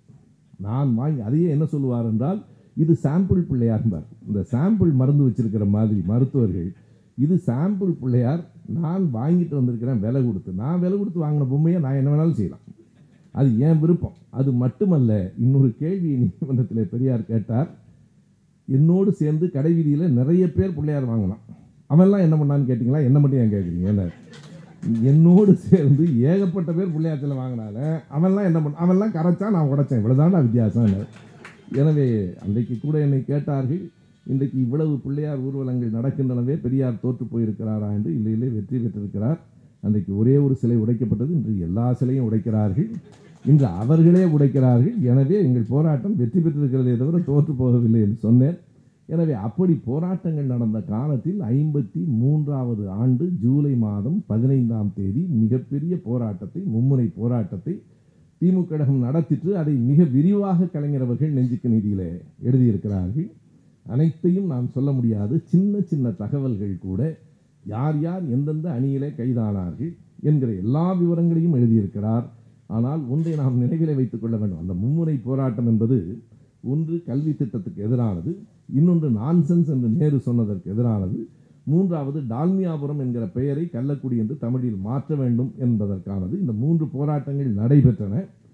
ஆனால் அந்த போராட்டம் அவ்வளவு பெரிதாக பேசப்பட்டதற்கு என்ன காரணம்? நான்சென்ஸ் என்று சொன்ன நேரு அவர்களுக்கு கருப்பு கொடி காட்டுவதற்கு முன்பே நான் முதலில் சொன்னதைப் போல ஒரே மகிழுந்தில் வந்து கொண்டிருந்த அண்ணா அவர்களும் நாவலரும் மதியழகனும் என்வியனும் சம்பத் அவர்களும் கைது செய்யப்பட்டு விட்டார்கள். இன்னொரு பக்கத்தில் பார்த்தால் புதிய கல்வி திட்டத்திற்காக சம்பத்துக்குத்தான் அந்த தலைமை கொடுக்கப்பட்டிருந்தது. அந்த போராட்டம் நடைபெறுவதற்கு முன்பே முடிந்து போய்விட்டது. கள்ளக்குடி போராட்டம் தான் திமுக கழகத்தை தமிழ்நாட்டில் ஒரு மிகப்பெரிய போராட்ட சக்தியாக காட்டியது. ஆனால் அதில் அண்ணாவுக்கே ஒரு வருத்தம் உண்டு. அதை நெஞ்சுக்கு நீதியில் கலைஞர் பதிவு செய்திருக்கிறார். அண்ணாவுக்கு என் மீது கொஞ்சம் கோபம்தான் ஏனென்றால் அண்ணா சொல்லாததையெல்லாம் நான் செய்துவிட்டேன். அதுதான் உண்மையில் நடந்தது. அண்ணா சொன்னது என்ன என்றால் வேறு எதுவும் இல்லை. தண்டவாளத்தில் தலை வைத்து படுக்க வேண்டும் என்பது திமுக கழகத்தின் போராட்ட திட்டத்தில் இல்லை. இது ஒரு முக்கியமான செய்தி. இல்லை. அண்ணா சொன்னதெல்லாம் நீங்கள் கள்ளக்குடி என்று பெரிய தாளில் எழுதி கொண்டு போய் அந்த பெயர் பலகையின் மீது ஒட்டுங்கள். ஒட்டியவுடன் உங்களை கைது செய்வார்கள். நீங்கள் கைதாகி உள்ளே போய் சிறைவாசத்தை முடித்து விட்டு வாருங்கள் என்றார் கலைஞர் சொன்னார் நான் அண்ணாவை மீற வேண்டும் என்று கருதவில்லை. அண்ணாவை அண்ணாவின் பேச்சை இரண்டு இடங்களில் கலைஞர் மீறினார். இரண்டும் கழகத்துக்கு நல்லதாயிற்று. ஒன்று முதன் முதலாக அவருடைய இளமை பதி என்கிற அந்த கட்டுரை படித்துவிட்டு இவ்வளவு சிறுவனாக இருக்கிற நீயா எழுதியிருக்கிறாய் என்று திருவாரூரில் முதன்முறை சந்தித்த போது அண்ணா சொன்னார் சரி இனிமேல் உனக்கு படிப்பு முக்கியம். நீ இனிமேல் எது எழுதி அனுப்புனா பகுத்தறிவு பரமசிவம் என்று அடுத்ததை அண்ணா அனுப்பியிருந்தார். கலைஞர் அனுப்பியிருந்தார். அதை அண்ணா வெளியிடவில்லை. இனி வெளியிட மாட்டேன். நீ படிப்பு கெடும். நீ ஒழுங்காக படி என்றார். அண்ணா சொன்னதை அன்றைக்கு கேட்கவில்லை என்று கலைஞர் சொன்னார். அதுவும் நல்லதாய் போயிற்று. கேட்டு பள்ளிக்கூடத்தில் படித்திருந்தால் நமக்கு எந்த பயனும் இல்லாமல் போயிருக்கும். படிப்பை விட்டு விட்டு பொது வேலைக்கு வந்ததால் தான் நாடு நலம் பெற்றது. இரண்டாவது முறையாகவும் அண்ணா சொன்னதை நான் ஏன் கேட்கவில்லை என்று கலைஞர் எழுதியிருக்கிற அந்த விளக்கம் இருக்கிறதே அது அழகானது. நாங்கள் போய் ஒட்டினோம். அண்ணா என்ன சொன்னார்? அந்த இந்தி எழுத்தின் மீது அல்லது டால்மியாபுரம் எழுத்தின் மீது நீங்கள் கள்ளக்குடி என்று எழுதி ஒட்டிய உடனே கைது செய்வார்கள் என்றார். கைது செய்யவில்லையே. எல்லாரும் பேசாமல் பார்த்து கொண்டிருந்தார்கள். எல்லா காவல்துறையினரும் இருந்தார்கள். கைது செய்யவில்லை. கைது செய்யவில்லை என்றால் இந்த போராட்டமே எடுபடாது என்ன செய்யலாம் என்று எனக்கு தோன்றியது. அருகில் இருந்தவர்களிடம் சொன்னேன் இவர்கள் கைது செய்வது மாதிரி தெரியவில்லை. நாம் தண்டவாளத்தில் படுத்தால் கைது செய்துதானே ஆக வேண்டும் என்று அவராக அங்கே திடீரென்று எடுத்த முடிவு அது. அப்படி போய் திடீரென்று தண்டவாளத்தில் படுத்த போது இப்போது முதலில் ஒட்டியவுடன் கைது செய்யவில்லை என்ன செய்வதென்று கலைஞருக்கு புரியவில்லை. தண்டவாளத்தில் போய் படுத்த பிறகு அவர்களை என்ன செய்வதென்று காவல்துறைக்கு புரியவில்லை. ஏனென்றால் அவர்களுக்கு அப்படி ஒரு தகவல் வரவே இல்லை. என்றைக்குமே சில நேரங்களில் இந்த குற்றத்திற்கு இந்த தண்டனை என்று இருக்கிறது. ஐம்பத்தி ஏழில் ஐயா பெரியார் சட்டத்தை எரிக்கப் போகிறேன் என்றார். சட்ட புத்தகத்தில் அதற்கு என்ன தண்டனை என்று இல்லை. ஏனென்றால் யாரும் அப்படி சட்டத்தை ஒருவன் எரிப்பான் என்று அப்போது கருதவில்லை. இந்தந்த குற்றங்களுக்கு இந்த தண்டனை என்றால் சட்டத்தையே எரிக்கிறவனுக்கு என்ன செய்வது என்று பிறகு த- தனியாக ஒரு சட்டம் நிறைவேற்றப்பட்டது. அதுபோல தண்டவாளத்தில் இவர்கள் படுத்ததற்கு பிறகு என்ன செய்வது என்று காவல்துறைக்கு புரியவில்லை. கொஞ்சம் அந்த அப்படி தொடர் வண்டியை ஒரு புறப்படுவது போல ஒரு பாவனை செய்து பார்த்தார்கள். இவர்கள் அதற்கு கவலைப்படவில்லை படுத்திருந்தார்கள். ஒரு கவிஞன் எழுதினான் தலைவா இப்போதும் நாங்கள் தண்டவாளத்தில் கால் வைத்து நடப்பதில்லை. அது நீ தலை வைத்த இடமில்லையா? என்று ஒரு கவிஞன் எழுதினான் ராஜமுருகன் பாண்டியன். ஆகையினாலே அப்படி தண்டவாளத்தில் அவர்கள் படுத்த பிறகு அவர்கள் காவல்துறை அதிகாரிகளிடத்தில் அனுமதி பெற்று கடைசியாக அவர்களை கைது செய்து சிறைக்கு சென் அழைத்து சென்றார்கள். இது முதல் அணி. இரண்டாவது அணி என் அப்பா காரைக்குடி ராமசுப்பையா அவர்களின் தலைமையிலே போராட்டத்தை தொடங்கிற்று மூன்றாவது அணி கவிஞர் கண்ணதாசன் தலைமையிலே நடைபெற்றது. இதை கலைஞர் அவர்கள் மிக விரிவாக எழுதியிருக்கிறார்கள். அப்பாவை பற்றி ஏராளமாக அந்த பகுதிகளிலே எழுதியிருக்கிறார். அதை படிக்கிற போதுதான் கலைஞர் என்னிடத்தில் காட்டிய அன்புக்கான காரணம் இதுவாகவும் இருக்கும் என்பதை என்னால் புரிந்து கொள்ள முடிந்தது. எனவே அது அப்பாவின் மீது அவர் கொண்ட அந்த அன்பின் தொடர்ச்சி மூன்றாவது அணியில் கவிஞர் கண்ணதாசன் தலைமையில் நடைபெற்றது. இவர்கள் இரண்டு பேரும் எப்படி அந்த போராட்டத்தில் கலந்து கொண்டார்கள் என்பதையும் கலைஞர் எழுதியிருக்கிறார். எப்படி என்றால் லால்குடியிலே ஒரு கூட்டம் நடந்து கொண்டிருக்கிறது. பதினைந்தாம் தேதி ஆர்ப்பாட்டம் போராட்டம். பனிரெண்டாம் தேதியே சென்னையை விட்டு கலைஞர் புறப்பட்டு விட்டார். பதிமூன்று பதினான்கு எங்கே இருந்தார் என்று யாருக்கும் தெரியவில்லை. காவல்துறை தேடியது. லால்குடியில் பொதுக்கூட்டம் பதினான்காம் தேதி திடீரென்று அந்த மேடையில் வந்து கலைஞர் ஏறுகிற போது தான் காவல்துறைக்கு என்ன செய்வதென்று விளங்கவில்லை. அவரை அந்த இடத்தில் கைது செய்தால் மிகப்பெரிய போராட்டம் வரும் என்று தெரியும். அப்படி மேடையில் அமர்ந்திருக்கிற போது ஒவ்வொருவரும் வீரம் முழக்கமிட்டு கொண்டிருந்த நேரத்தில் திடீரென்று நான் திரும்பி பார்க்கிறேன். நான் எதிர்பார்க்கவில்லை. க- கலைஞர் எழுதியிருக்கிறார். கண்ணதாசனும் ராமசுப்பையாவும் மேடைக்கு வருகிறார்கள். நாளைக்கு நாங்களும் போராட்டத்தில் கலந்து கொள்வோம் என்கிறார்கள். சரி என்று சொன்னேன் என்று கலைஞர் எழுதியிருக்கிறார். இதற்கு பின்னால் நடந்த ஒரு செய்தி அப்பா சொல்லி எனக்கு தெரியும். இப்படி லால்குடியிலே கூட்டம் நாளைக்கு காலையிலே போராட்டம். அப்பா கண்ணதாசன் வீட்டுக்கு போய் தூங்கி கொண்டு வந்தவரை எழுப்பி ஏப்பா போராட்டம் நடக்குது நீ தூங்குற. நம்ம ரெண்டு பேரும் அங்கே போய் கலந்து கொள்ள வேண்டாமா? என்று கேட்டு உடனே புறப்படுவோண்ணே அப்படின்னு ரெண்டு பேரும் புறப்பட்டாங்க. இரண்டு பேரிடமும் பேருந்துக்கு காசு இல்லை. எப்படி லால்குடி போவது என்று தெரியவில்லை. எங்கள் அம்மாட்ட பணம் இருக்கும். ஆனால் எங்கள் அப்பாட்ட கொடுத்தா என்ன ஆகும்னு எங்கள் அம்மாவுக்கு தெரியும். அதனால் எங்கள் அப்பா இப்போ எப்போதுமே காசை பெரும்பாலும் கையில் வச்சுக்க மாட்டார். நாங்கள் சொன்னால் எங்கள் அம்மா சொல்லுவாங்க சரி ஒரு நூறுரூவாயை வச்சுருங்க.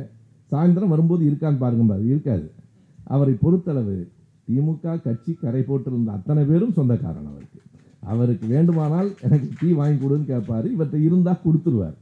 எனவே கண்ணதாசன்ட்டு கேட்குறாரு எல்லாம் சரிதான் ஆனால் ரெண்டு பேர்த்தையும் பேருந்துக்கு பணம் இல்லையே என்ன பண்ணலாம்? அதற்கு கண்ணதாசன் சொன்ன அருமையான யோசனை அப்படின்னா ரெண்டு பேரும் டாக்ஸி எடுத்துகிட்டு போயிடுவோண்ணே அப்படின்னு சொன்னேன் அப்போ பஸ்ஸுக்கே காசு இல்லைன்ற நீ டாக்ஸி எடுத்துகிட்டு போகலாங்கிற அதற்கு கண்ணதாசன் சொன்னாராம் பஸ் என்றால் ஏறிய உடனே காசு கேட்பான். டாக்ஸிலாம் போய் இறங்கும்போது தான் கேட்பான். போய் இறங்கும்போது அங்கே கட்சிக்காரனை கொடுக்க சொன்னால் நீங்கள் ஏறுங்க காரில். ஏன்னா இங்கே பஸ்ஸில் ஏறினா ஏறும்போதே காசு கேட்பான். நம்மகிட்ட காசு கிடையாது ரெண்டு பேர்ட்டையும். டாக்ஸியில் போயிடலாம். என்று போய் அங்கே போய் காரில் வாடகை மகிழுந்தில் போய் இறங்கி கண்ணதாசன் சொன்னாரா அப்பா சொன்னார் நான் பயந்துக்கிட்டே இருந்தேன். இவன் பாட்டுக்கு இறங்கிட்டு கண்ணதாசன் எதுக்கும் கவலைப்படாமல் இருக்கிற ஆள். இறங்கி ஏன்ப்பா நீ பாட்டுக்கு போன ஒன்றும் இல்லை நீ வாங்க நான் என்னோட வாங்க. அந்த கட்சிக்காரன் வந்தோம்னா அப்பா அந்த டாக்ஸியை கட் பண்ணிடு என்று கண்ணதாசன் சொன்னார். அவன் என்ன நினச்சிருப்பான்னா லால்குடி ஸ்டேஷனில் இறங்கி வர்றாங்க போல இருக்கு ரெண்டு பேரும். அப்படின்னு கிட்ட போனால் காரைக்குடியிலேருந்து வராங்க. காரைக்குடியிலேருந்து கார் வந்து அவன் பெற்ற அதிர்ச்சி என்ன என்று நமக்கு தெரியாது. அவனுக்கு தான் தெரியும். கடைசியாக இவர்கள் இரண்டு பேரும் வேகமாக மேடைக்கு வந்து கலைஞர் பக்கத்தில் அமர்ந்ததற்கு பிறகு யாரும் வந்து இவர்கள்ட்ட காசும் கேட்க முடியாது. எப்படியோ சமாளித்து அவர்களை அனுப்பியிருப்பார்கள். இது அப்பா ரொம்ப நாளும் சொல்லுவார். எனக்கு திரும்ப திரும்ப நான் டாக்ஸியை பார்க்குறேன். போயிடுச்சா? நம்மளை வந்து கேட்பானா பயமாக இருக்குது ஆனால் கண்ணதாசன் கவலைப்படவே இல்லையப்பா அதை பற்றியே சிந்திக்கலையேம்பார் அதை பற்றியே கவலை இல்லை. ஆனால் கண்ணதாசன் அணியில் தலைமையில் நடந்த அந்த போராட்டத்தில் தான் தடியடி நிகழ்ந்தது கடுமையான அடி விழுந்தது. அப்பாவினுடைய முழங்காலில் மட்டும் ஒரு அடி கலைஞரினுடைய தலைமையில் நடந்த அணி கைது செய்யப்பட்டது. அப்பாவினுடைய தலைமையில் நடந்தபோது ஒரு அடி விழுந்தது. கண்ணதாசன் வருகிற போது ஒரு பெரிய கலவரம் ஏற்பட்டு துப்பாக்கிச் சூடு நடந்து முதன் முதலாக ஒரு இளைஞன் கையிலே நம் நாடு பத்திரிகை வைத்திருந்த இளைஞன் அந்த துப்பாக்கிச் சூட்டுக்கு பலியாகி தொடர்ந்து நடந்த துப்பாக்கிச் சூட்டில் நண்பர்களே கள்ளக்குடி போராட்டம் என்ன பெரிதாக கிழித்து விட்டீர்கள் என்கிறார்களே ஆறு உயிர்களை பலி கொடுத்து நடந்த போராட்டம். ஆறு உயிர்களை பலி கொடுத்து தான் டால்மியாபுரத்தை கள்ளக்குடி என்று மாற்றுவதற்கான அந்த போராட்டம் நடைபெற்றது. அதற்கு பிறகு அந்த போராட்டம் முடிந்து சிறைவாசம் முடிந்து வெளியிலே வருகிற போதும் இரண்டு பேர் குமாரவேலன் குடந்தைவேலன் என்கிற இரண்டு பேரும் அந்த சிறையிலே இருந்து வெளியில் வந்த ஏறத்தாழ மூன்று மாதத்திற்குள் இறந்து போனார்கள். எனவே கள்ளக்குடி போராட்டத்தில் எட்டு பேர் உயிர்களை நாம் பலி கொடுத்திருக்கிறோம் என்பதை கலைஞர் அவர்கள் எல்லா புள்ளிவரங்களோடும் தன் வரலாற்றில் பதிவு செய்திருக்கிறார். பிறகு சிறையில் நடந்த எல்லா செய்திகளையும் மிக விரிவாக கலைஞர் எழுதியிருக்கிறார். அதில் மிக சுவையான நிகழ்ச்சிகள் சிறைக்குள் நடந்த விவாதங்கள் எப்படி அங்கே உணவு இருக்கும் என்பதை சொல்லுகிறார். மண் சட்டி மஞ்சள் சோறு பஞ்சவண்ண குழம்பு. அதுதான் அவர் சொல்லியிருக்கிறார். அந்த வர்ணனை அங்கே எப்படி இருந்தது என்றால் மண் சட்டியிலே தான். அப்போதெல்லாம் அதுவும் நாங்கள் பார்த்த சிறைக்கும் என் அப்பா பார்த்த சிறைக்கும் கலைஞர் பார்த்த சிறைக்கும் பெரிய வேறுபாடு உண்டு.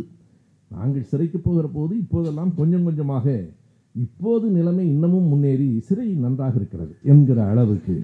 வெளியில் இருப்பதை விட சிறை நன்றாக இருக்கிறது என்கிற அளவுக்கு பல முன்னேற்றங்கள் வந்திருக்கின்றன. அச்சடித்த குழம்பும் அவுன்சு சோறும் என்று சொல்லுவார்கள். அதையே நான் உள்ளே இருக்கிற போது பொடாவில் எழுதினேன். அது ஒன்றும் பிழை இல்லை.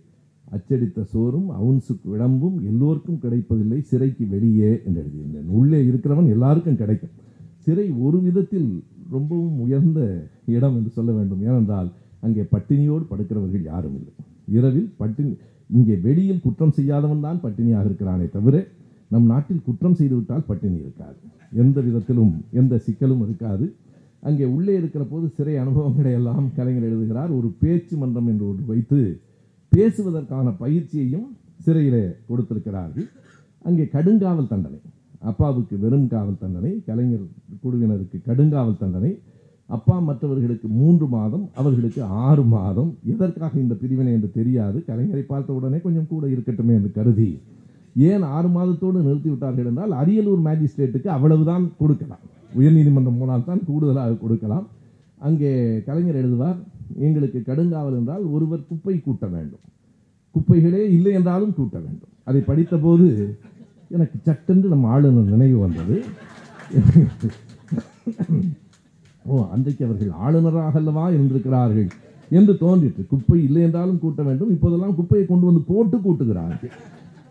ஒன்றும் பிழை இல்லை. ஆளுநர் குப்பை கூட்டுவதில் பிழை இல்லை. ஆனால் ஆளுநர் வேலையை யார் செய்வது என்பதுதான் பெரிய சிக்கலாக இருக்கிறது. ஆளுநருக்கு உரிய வேலைகள் வருகிற கோப்புகளில் கையெழுத்திடவில்லை அப்படியே இருக்கிறது. ஏழு பேரினுடைய விடுதலைக்கான கையொப்பம் இடுவதற்கு நேரமில்லை. குப்பைகளை பூரா முழுவதும் கூட்ட வேண்டியிருக்கிறது. எனவே கலைஞர் எழுதுகிறார் குப்பை இல்லை என்றாலும் கூட்ட வேண்டும். ஏனென்றால் கடுங்காவல் தண்டனைக்கு அது ஒரு வழி.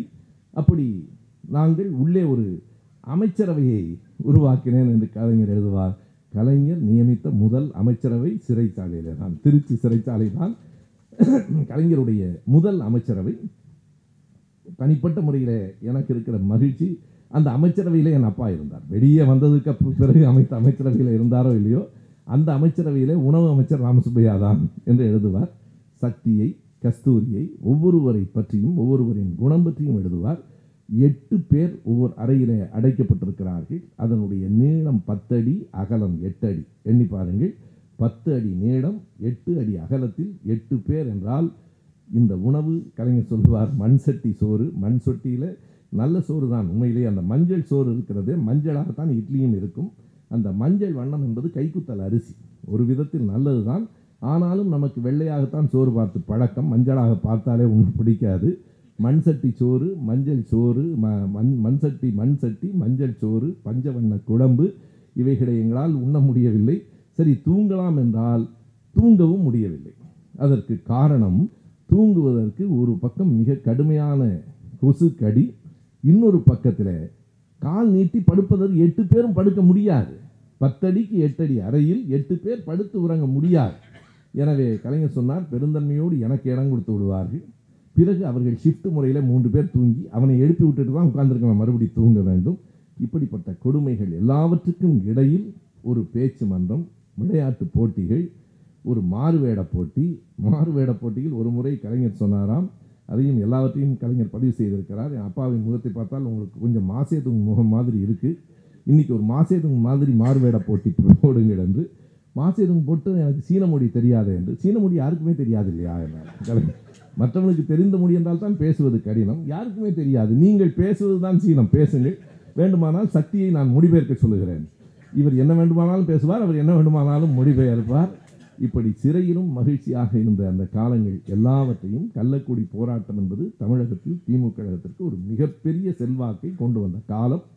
இதற்கு இடையிலே தான் அவருடைய மந்திரிகுமாரி படம் இதற்கு இடையிலே தான் அவருடைய பராசக்தி பராசக்தி என்பது தமிழகத்தின் வரலாற்றை புரட்டி போட்ட படம். இன்றைக்கும் நீங்கள் வேறு எந்த திரைப்படம் இல்லை என்றாலும் வேலைக்காரி பராசக்தி இரத்த கண்ணீர் என்கிற மூன்று படங்களை விட்டுவிட்டு தமிழகத்தினுடைய திரைப்பட வரலாற்றை அல்ல தமிழகத்தின் அரசியல் வரலாற்றையே எழுத முடியாது. இந்த மூன்று படங்களும் தமிழகத்தின் சமூக அரசியல் வரலாற்றை தீர்மானித்த படங்கள் என்று சொல்ல வேண்டும். அறிஞர் அண்ணா அவர்கள் கடவுள் மறுப்பு கொள்கையை மிக நடிகமாக சொன்ன விதமும் கலைஞர் அவர்கள் எழுச்சியாக சொன்ன விதமும் நடிகவேல் ராதா அவர்கள் நையாண்டியாக சொன்ன விதமும். இந்த மூன்றையும் நீங்கள் கணக்கிலே எடுத்துக்கொண்டால் இந்த மூன்று விதமாகவும் கருத்துகள் பரப்பப்பட்ட காலம் மந்திரிகுமாரி வருகிற போதும் எதிர்ப்புகள் பராசக்திக்கு மிக கடுமையான எதிர்ப்புகள் பராசக்திக்கு விமர்சனம் எப்படி எழுதப்பட்டது என்றால் கதை வசனம் மு கருணாநிதி என்று இருந்ததை பத்திரிகைகள் கதை வசவு மு கருணாநிதி என்று எழுதினார்கள். கதையும் வசவும் மு கருணாநிதி என்று. அதற்கு பிறகு அண்ணாவினுடைய தாய் மகளுக்கு கட்டிய தாலிக்கு குமுதம் இதழ் எழுதியிருந்த அந்த விமர்சனம் எனக்கு இப்போதும் நினைவிருக்கிறது. அப்போது நான் சின்ன பையன். அப்போது குமுதத்தில் என்ன போட்டிருந்தார்கள் என்றால் தாய் மகளுக்கு கட்டிய தாலி என்று மேலே போட்டு அந்த படத்திலே வருகிற ஒரு படத்தை போட்டு கீழே ஒரே ஒரு சொல்லில் விமர்சனம் எழுதியிருந்தார்கள். வெட்கக்கேடு வேறு எதுவுமே இல்லை. வெட்கக்கேடு அதுதான் அந்த படத்துக்கு விமர்சனம். அதற்கு முன்பாகவே பராசக்திக்கு எப்படி தினமணி கதிர் விளம்பரம் விமர்சனம் எழுதிட்டு பராசக்தி படம் போட்டு கீழே பரபிரம்மம் என்று எழுதிட்டு. அதுக்கு என்ன சரியான பொருள் என்று எனக்கு தெரியாது. பரபிரம்மம் என்பது ஒரு கேலி செய்கிற ஒரு சொல்லாக இருந்தது. கலைஞர் என்ன செய்தார் என்றால் தன்னுடைய அடுத்த நாடகத்துக்கு பரபிரமம் என்று பெயர் வைத்தார். அந்த பரபிரமம் தான் பல திமுக கழக மாநாடுகளிலே நடத்தப்பட்ட நாடகமாக இருந்தது. எனவே பராசக்தி வந்த காலம் கலைஞரினுடைய புகழ் உச்சத்தில் இருந்தது. கலைஞர் விடுதலை பெற்று வெளியே வந்தார். ஆயிரத்தி தொள்ளாயிரத்தி ஐம்பத்தி மூன்று நவம்பர் இருபத்தி ஒன்றாம் நாள் வெளியிலே வந்தார். அதற்கு மூன்று மாதங்களுக்கு முன்பாகவே அப்பாவும் மற்ற தோழர்களும் வெளிவந்து விட்டார்கள். அந்த காட்சியை கலைஞர் எழுதுகிறார். இரண்டு காட்சிகளை எழுதுகிறார். இரண்டையும் நாம் நெஞ்சத்திலே பதிவு செய்து கொள்ள வேண்டும். சிதம்பரம் மாநாட்டில் போராட்டம் என்று அண்ணா அறிவித்த போது போர் என்றால் புறப்பட்டோம் என்றார்கள். அன்றைக்கு அந்த மாநாட்டிலே நான் பார்த்த எழுச்சியை போராட்டம் என்று அறிவித்த உடனே அந்த அரங்கம் முழுவதும் அதிர்ந்த அந்த காட்சியை நான் பார்த்தேன். அதே போல விடுதலை என்று சொன்னவுடன் ராமசுப்பையாவும் மற்றவர்களும் என்னை கட்டி பிடித்து கொண்டு அழுதார்கள். போராட்டம் என்றால் எழுச்சியும் விடுதலை என்றால் அழுகையுமாக இருந்த இயக்கம்தான் ஒரு மண்ணில் எதையும் சாதிக்கும் என்பதற்கு அடித்தடமாக நான் அதை பார்க்கிறேன். போராட்டத்திற்கு யார் முன்னிற்கிறானோ போராட்டம் என்றால் யார் எழுச்சி பெறுகிறானோ அந்த தொண்டனை கொண்டிருக்கிற இயக்கம்தான் வளரும். அதுதான் வளர்ந்தது. அதுபோல சிறையை விட்டு வெளியே போனால் மகிழ்ச்சி என்று இல்லாமல் கலைஞரை விட்டு வெளியே வருகிறோம். சிறையை விட்டு வெளியே அல்ல கலைஞரை விட்டு வெளியே வருகிறோம் என்று கதறி அழுத தோழர்களையும் அவர் பதிவு செய்வார். எனவே அப்படி ஒரு பெரிய எழுச்சியை ஆயிரத்தி தொள்ளாயிரத்தி ஐம்பத்தி மூன்றில் தமிழகம் கண்டது. அந்த எழுச்சி திமுக கழகத்திற்கு ஒரு பெரிய ஏற்றமாக இருந்தது. அந்த ஏற்றத்தை கலைஞர் அவர்கள்தான் கொண்டு வந்தார் என்பதை அறிஞர் அண்ணா அவர்களே உணர்ந்திருக்கிறார். ஆனாலும் கூட கழகத்திற்குள் ஏராளமான உட்கட்சி பூசல்கள் வந்தன. நவம்பர் இருபத்தி ஒன்றிலே கலைஞர் வெளியிலே வருகிற போது அத்தனை பெரிய வரவேற்பு திருச்சியில் திருவாரூரில். அதற்கு பிறகு அவர் சென்னையிலே வந்து இறங்கிய நாளில் ஒரு நிகழ்ச்சியை கலைஞர் பதிவு செய்திருக்கிறார். சென்னையிலே வந்து இறங்குகிற போது தொடர் வண்டியை விட்டு என்னால் கீழே இறங்க முடியவில்லை. அவ்வளவு பெரிய தொண்டர் கூட்டத்தை அன்றைக்கு தான் பார்க்கிறேன். ஏனென்றால் கட்சி தொடங்கியதிலிருந்து அவர் கட்சி உறுப்பினர்களில் தலைவர்களில் ஒருவராக இருந்தார். அவ்வளவு பெரிய வரவேற்பை தொடர் வண்டியை விட்டே இறங்க முடியாத அளவுக்கு கூட்டத்தை அன்றைக்கு தான் நான் பார்த்தேன். அதற்கு பிறகு என்ன ஆயிற்று என்னை அப்படியே தோளில் தூக்கினார்கள். முதலில் தூக்கும்போது மகிழ்ச்சியாக இருந்தது. அப்படியே தூக்கி தூக்கி போடுகிற போது கண்டிப்பாக இத்தோடு முடிந்து போய்விட்டது என்று பயமாகவும் இருந்தது. மதுரை முத்து அவர்கள்தான் அருகில நின்று அவரை ஒழுங்குபடுத்தி என்னை அழைத்தார். கீழே இறங்கியதற்கு பிறகு காரில் ஏற அனுமதிக்கவில்லை. அப்படியே தொண்டர்கள் ஊர்வலமாக நடந்தார்கள். எங்கே போகிறோம் என்றே தெரியாமல் தொடர்வண்டி நிலையத்திலிருந்து ஒரு மிகப்பெரிய ஊர்வலம் அண்ணா சாலையில் இன்றைய அண்ணா சாலை அந்த மவுண்ட் ரோடில் நடந்தது. அப்போது ஒரு செய்தியை சொல்கிறார் அது வியப்பாக இருக்கிறது. ஒரு புகழ்பெற்ற அமெரிக்கர் ஒருவரினுடைய கார் அந்த ஊர்வலத்திலே சிக்கிக் கொண்டது. அந்த அமெரிக்கருக்கு ஒரு மிகப்பெரிய வியப்பு வாழ்வில் அவர் இப்படி ஊர்வலத்தை பார்த்திருக்க முடியாது.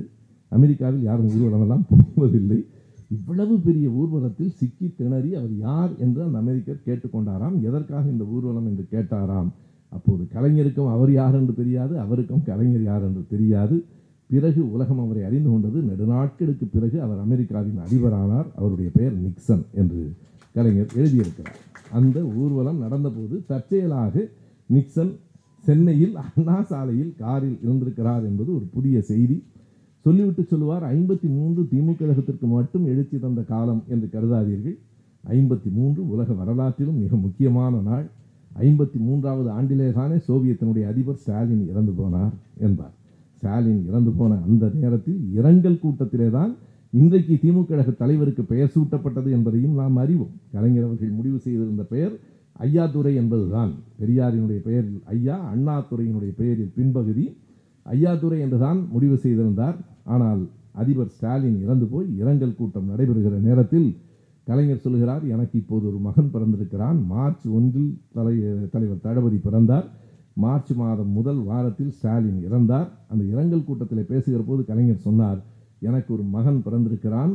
நான் வேறு பெயர் வைக்கலாம் என்று எண்ணியிருந்தேன். ஆனால் இந்த மாபெரும் கூட்டத்தில் அவனுக்கு ஸ்டாலின் என்று பெயர் சூட்டுகிறேன் என்று கலைஞர் அந்த கடற்கரை கூட்டத்திலே தான் பெயர் சூட்டினார். ஒருவேளை அப்படி அத்தனை ஆயிரம் மக்களுக்கு முன்னால் பெயர் சூட்டியதாலோ என்னவோ இன்றைக்கும் ஆயிரக்கணக்கான மக்கள் மத்தியிலேயே அவர் இருக்கிறார் என்பதையும் நான் எண்ணி பார்க்கிறேன்.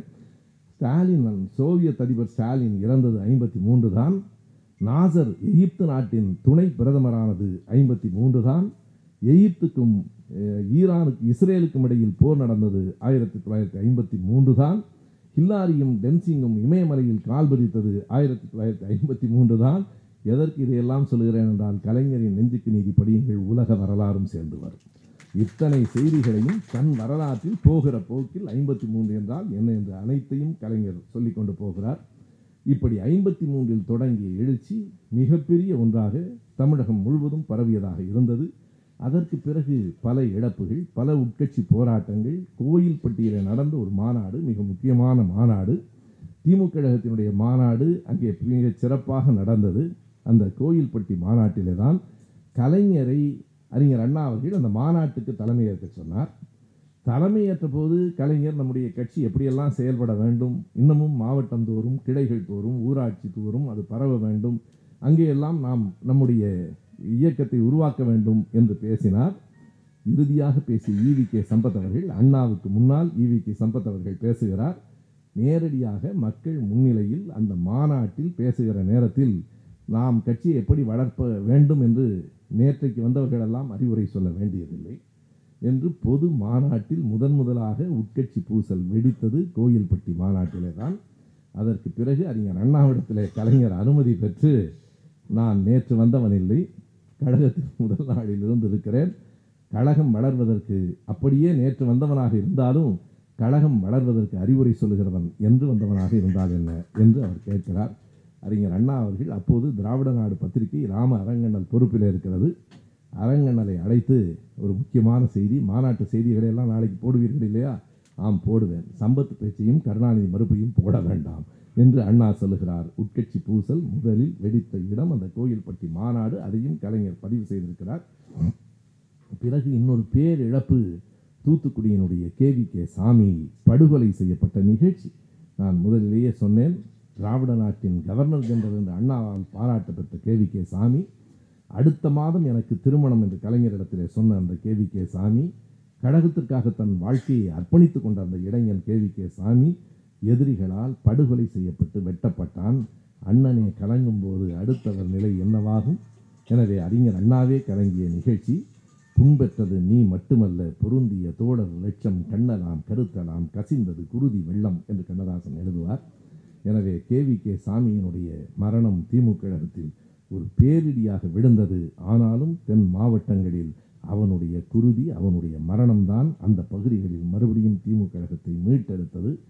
இவை அனைத்தையும் தேதிகளோடும் வருடத்தோடும் மாதத்தோடும் அன்றைக்கு நடந்த நிகழ்ச்சிகளோடும் இறுதி நிகழ்வில் கலந்து கொண்டவர்களோடும் அனைத்து செய்திகளையும் கலைஞர் எப்படித்தான் பதிவு செய்திருக்கிறார் என்று எனக்கு தெரியவில்லை. எல்லாவற்றையும் நினைவில் வைத்துக்கொண்டு அனைத்தையும் பதிவு செய்கிறார். எல்லாவற்றையும் தாண்டி திமுக கழகத்தினுடைய மிகப்பெரிய மாநாடு திருப்புமுனை மாநாடு திருச்சியிலே ஆயிரத்தி தொள்ளாயிரத்தி ஐம்பத்தி ஆறாவது ஆண்டு மே மாதம் பதினேழு பதினெட்டு பத்தொன்பது இருபது நான்கு நாள்கள் நடைபெற்றது. நாம் எண்ணி பார்க்க வேண்டும்.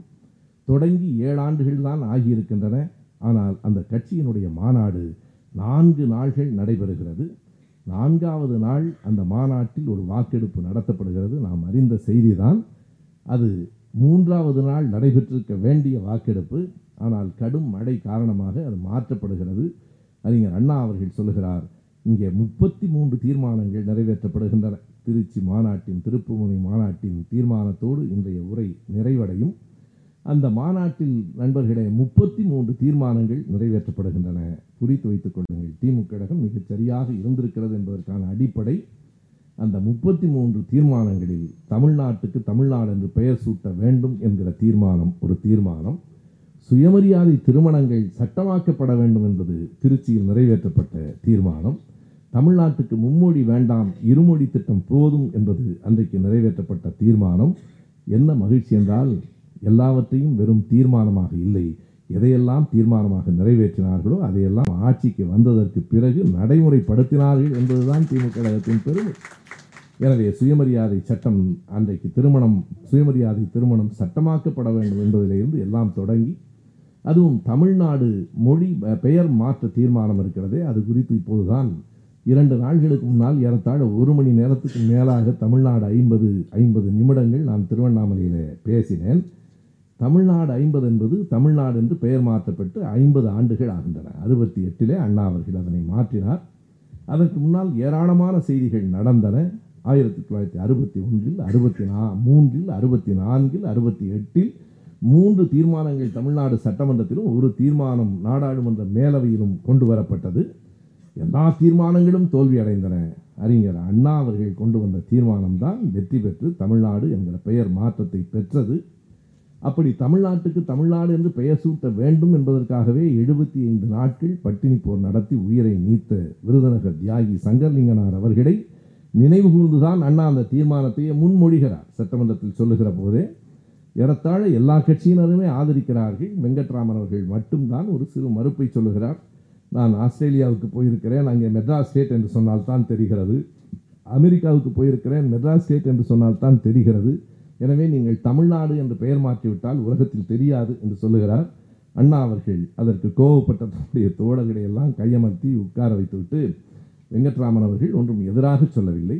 அவர் இத்தனை நாடுகளுக்கு போயிருக்கிற செய்தியை நம்மிடம் எப்போதுதான் சொல்லுவது. அதை சொல்லுவதற்கு அவருக்கு ஒரு வாய்ப்பு வேண்டாமா? அதைத்தான் அவர் சொல்லுகிறாரே தவிர அதற்காக நீங்கள் கோபப்படாதீர்கள். அவர் பெயர் மாற்றக்கூடாது என்று சொல்லவில்லை. ஆஸ்திரேலியா அமெரிக்காவெல்லாம் போயிருக்கிறார். நாம் போனதில்லை. எனவே அவர் அந்த செய்தியை சொல்லுகிறார் என்று கூறி அந்த தீர்மானம் ஆயிரத்தி தொள்ளாயிரத்தி அறுபத்தி எட்டு ஜூலை மாதம் பதினேழாம் தேதி தமிழக சட்டமன்றத்தில் நிறைவேற்றப்பட்ட போது அறிஞர் அண்ணா அவர்கள் நான் தமிழ்நாடு என்று சொல்லுவேன். அத்தனை பேரும் வாழ்க என்று சொல்ல வேண்டும் என்று மணமக்கள் வாழ்க என்பதைப் போல அனைத்து கட்சியினரும் வாழ்க என்கிற ஒலி முழக்கத்தோடு நிறைவேற்றி அதே ஆண்டு நவம்பர் இருபத்தி ஒன்றாம் தேதி நாடாளுமன்ற அவையிலே அது நிறைவேற்றப்பட்டு அதே ஆண்டு டிசம்பர் ஒன்றாம் தேதி குடியரசுத் தலைவரினுடைய கையொப்பமும் ஆகி மெட்ராஸ் ஸ்டேட் என்கிற பெயர் தமிழ்நாடு என்று மாற்றப்பட்டது. அதற்காக செங்கலிங்கனார் உயிர் துறந்தார். நாம் அறிந்து வைத்துக் கொள்ள வேண்டிய செய்தி நாம் சொல்ல வேண்டிய செய்தி நேரடியாக இதனோடு தொடர்பில்லை என்றாலும் சொல்ல வேண்டிய செய்தி என்பதற்காக சொல்கிறேன். திராவிடம் தமிழுக்கு என்ன செய்து கிழித்தது என்று கேட்கிறார்களே திராவிட நாடுதான் திராவிட இயக்கம் தான் தமிழ்நாட்டுக்கு தமிழ்நாடு என்று பெயர் சூட்டியது. அதற்கு அடிப்படை காரணமாக இருந்தவர் தந்தை பெரியார் என்கிற ஒரு செய்தியை பலர் சொல்லுவதில்லை. ஐம்பத்தி ஆறு ஜூலை இருபத்தி ஏழு தொடங்கி அக்டோபர் பதிமூன்று வரையில் பட்டினி போர் நடத்தி சங்கர்லிங்கனார் உயிர் துறந்தார். அதற்கு ஆறு மாதங்களுக்கு முன்பாக நன்றாக அந்த தேதியை குறித்து வைத்துக் கொள்ளுங்கள். நான் திருவண்ணாமலையிலே பொதுக்கூட்டத்தில் பேசுகிற போது தவறாக சொல்லிவிடக் கூடாது என்பதற்காக நேற்றைக்கு முன்தினம் நம்முடைய நூலகத்தில் வந்து சரிபார்த்து கொண்டு போய் பேசினேன். ஆயிரத்தி தொள்ளாயிரத்தி ஐம்பத்தி ஐந்து அக்டோபர் மாதம் பதினோராம் தேதி பெரியார் எழுதியிருக்கிறார். மெட்ராஸ் ஸ்டேட்டை மாற்றுங்கள் தமிழ்நாடு என்று பெயர் சூட்டுங்கள். ஐம்பத்தி ஐந்திலே எழுதியிருக்கிறார். அதே அக்டோபர் மாதம் அடுத்த நாள் பனிரெண்டாம் தேதி விடுதலையிலே தலையங்கம் அற்பமல்ல அவசியம் என்கிற பெயரில் எழுதியிருக்கிறார். பெயர் மாற்றம் என்பது அற்பமில்லை. இல்லை அது அவசியம். எனவே அந்த பெயர் மாற்றம் வேண்டும் என்று பெரியார் எழுதியிருக்கிறார். எழுதிவிட்டு என்ன சொல்கிறார் என்றால் நம்மை விட்டு தெலுங்கர்கள் போய்விட்டார்கள். ஐம்பத்தி மூன்றிலேயே பொட்டி ஸ்ரீராமுலு மரணத்துக்கு பிறகு ஆந்திரா பிரிந்து போய்விட்டது. கன்னடர்களும் மலையாளிகளும் சீக்கிரம் போய்விட்டால் தேவலை என்று இருக்கிறது. பெரியார் எழுதுகிறார் இவர்களும் போய்விட்டால் தேவலை என்று இருக்கிறது. எல்லோரும் போனதற்கு பிறகும் தமிழ்நாட்டுக்கு ஏனடா மெட்ராஸ் ஸ்டேட் என்று பெயர்?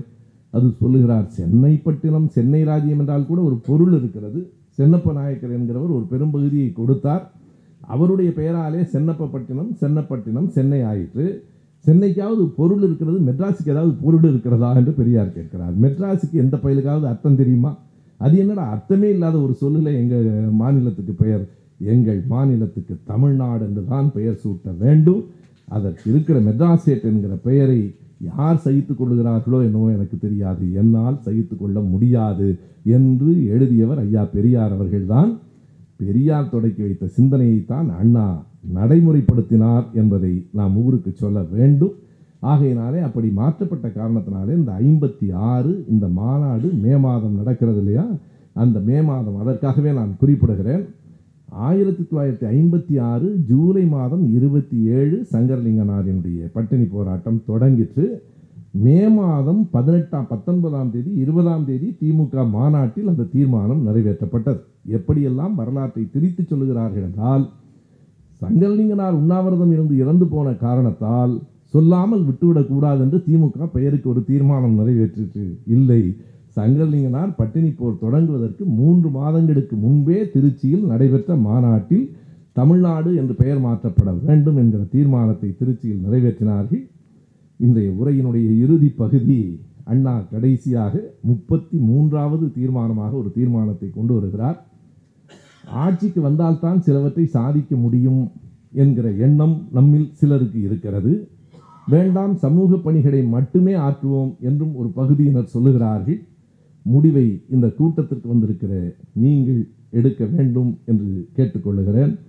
இரண்டு வாக்குப்பெட்டிகள் வைக்கப்படுகின்றன. இரண்டும் பெரிய வாக்குப்பெட்டிகள். ஏனென்றால் அன்றைக்கு வாக்களித்தவர்கள் ஏறத்தாழ அறுபதாயிரம் பேர். நீங்கள் ஆயிரத்தி தொள்ளாயிரத்தி ஐம்பத்தி ஆறில் ஒரு மாநாட்டுக்கு அறுபதாயிரம் பேர் இன்றைக்கு கூட அறுபதாயிரம் வேறு மாதிரியாக வருகிறார்கள். அன்றைக்கு அறுபதாயிரம் பேர் தாங்களாக வந்து சேர்ந்தவர்கள் அறுபதாயிரம் பேர். எனவே இரண்டு பெரிய பெட்டிகள் ஒன்று கருப்பு பெட்டி ஒன்று சிவப்பு பெட்டி. தேர்தலில் போட்டியிட வேண்டாம் என்கிறவர்கள் கருப்பு பெட்டியில் வாக்களியுங்கள். போட்டியிட வேண்டும் என்கிறவர்கள் சிவப்பு பெட்டிக்கு வாக்களியுங்கள். கொஞ்ச நேரத்தில் சிவப்பு பெட்டி கனமாகிவிட்டது. அறிஞர் அண்ணா அவர்களுக்கு இந்த எண்ணம் நாற்பத்தி எட்டிலேயே இருந்திருக்கிறது என்பதை நான் ஒரு கூட்டத்தில் அண்ணாவின் பேச்சின் மூலமாக சொன்னேன். ஈரோட்டில் நடைபெற்ற அந்த மாநாடு அதுதான் திமுக கழகம் பிரிவதற்கு முன்பு அண்ணா அவர்கள் கடைசியாக கலந்து கொண்ட திராவிடர் கழக மாநாடு. அதுதான் தன்னுடைய தலைவனை நான் கடைசியாக பார்த்து மரியாதை செலுத்துவதற்காக வந்திருக்கிறேன் என்று அழகிரிசாமி சொல்லிவிட்டு அதற்கு பிறகு அவர் உயிரோடு இல்லை. அவர் கலந்து கொண்ட கடைசி மாநாடு. அந்த ஆயிரத்தி தொள்ளாயிரத்தி நாற்பத்தி எட்டு ஈரோட்டில் நடைபெற்ற மாநாடு தான் அறிஞர் அண்ணாவை அந்த ரதத்தில் உட்கார வைத்து விட்டு பெரியார் நடந்து வந்த மாநாடு. அந்த மாநாடு தான் பெட்டி சாவியை அண்ணாவிடத்திலே கொடுத்து விட்டேன் என்று பெரியார் சொன்ன மாநாடு. எனவே அந்த மாநாடு தான் திராவிட நாடு படத்தை திருவிக்கா திறந்து வைத்த மாநாடு. எனவே ஆயிரத்தி தொள்ளாயிரத்தி நாற்பத்தி எட்டு ஈரோட்டில் நடைபெற்ற மாநாடு வரலாற்றில் மிக புகழ்பெற்ற மாநாடு. அந்த மாநாட்டில் பேசுகிற போது அண்ணாவினுடைய உரை இருக்கிறது. நீங்கள் எடுத்து பாருங்கள். மிக நுட்பமாக ஒன்றை சொல்லுகிறார். நமக்கு இன்றைக்கு ஆதரவு பெருகி இருக்கிறது. தேர்தலில் நின்றால் நாம் வெற்றி பெற்று விடுவோம் என்று கூட தோன்றுகிறது. ஆனால் ஐயா அனுமதிக்க மாட்டார். தேர்தலில் வேண்டாம் சமூக பணி மட்டுமே போதும் என்கிற ஐயாவின் சொல்லுக்கு நாம் எப்போதும் கட்டுப்படுவோம் என்று அண்ணா பேசுகிற போதே மக்களின் மனநிலையை கணித்திருக்கிறார். தேர்தலில் நின்றால் திராவிட இயக்கம் வெற்றி பெறும் என்கிற முடிவுக்கு ஏறத்தாழ வந்திருக்கிறார். ஆனால் அதை நடைமுறைப்படுத்துவது ஆயிரத்தி தொள்ளாயிரத்தி ஐம்பத்தி ஆறாவது ஆண்டு அந்த மாநாட்டில் வாக்குகள் எண்ணப்பட்டு அறிவிக்கப்பட்டன. அறுபதாயிரம் வாக்குகளும் எண்ணப்பட்டு அறிவிக்கப்பட்டன. நாற்பத்தி ஆறாயிரத்தி தொள்ளாயிரத்தி நாற்பத்தி இரண்டு வாக்குகள். அதாவது சில எண்ணிக்கைகள் சில எண்களை நாம் மறந்துவிட முடியாது. ஒரு முறை நான் எங்கோ போயிருக்கிற போது ஒரு எண்ணை பார்த்த உடனே எனக்கு அந்த எண்ணை பார்த்த உடனே ஒரு சிரிப்பு வந்தது. என்ன என்று கேட்டார்கள் அந்த எண் ஐயாயிரத்தி எழுநூற்றி எழுபத்தி ஒன்பது. ஐந்து ஏழு ஏழு ஒன்பது. அந்த எண்ணுக்கு என்ன முக்கியத்துவம் இருக்கிறது என்று தெரியாது. அந்த எண் வேறொன்றும் அல்ல. அதை பார்த்த உடனே எனக்கு தோன்றிற்று அது கள்ளக்குடி போராட்டத்தில் சிறையில் கலைஞருக்கு கொடுக்கப்பட்ட எண். கைது எண் ஐந்து ஏழு ஏழு ஒன்பது எனக்கு எப்போதும் நினைவிருக்கும் அந்த எண். அதுபோல் இந்த திருச்சி மாநாட்டில் வாக்களித்தவர்கள் ஏறத்தாழ அறுபதாயிரம் பேர். நாற்பத்தி ஆறாயிரத்தி தொள்ளாயிரத்தி நாற்பத்தி இரண்டு பேர் தேர்தலில் போட்டியிட வேண்டும் என்று வாக்களித்தார்கள். நாலாயிரத்தி இரநூற்றி மூன்று பேர் வேண்டாம் என்று வாக்களித்தார்கள். எனவே அறுபதாயிரத்துக்கும் மேலாக வாக்குகள் அளிக்கப்பட்டன. திமுக கழகம் முடிவெடுத்தது. ஐம்பத்தி ஏழாம் ஆண்டு தேர்தலில் கழகம் நேரடியாக போட்டியிடும் என்று முடிவெடுத்தது. திராவிட இயக்க வரலாற்றில் நீதி கட்சிக்கு பிறகு நேரடியாக திராவிட இயக்கம் தேர்தலில் போட்டியிட்டது ஐம்பத்தி ஏழு அங்கே இருந்து தேர்தல் அரசியல் தொடங்குகிறது. மீண்டும் சந்திப்போம். நன்றி. வணக்கம்.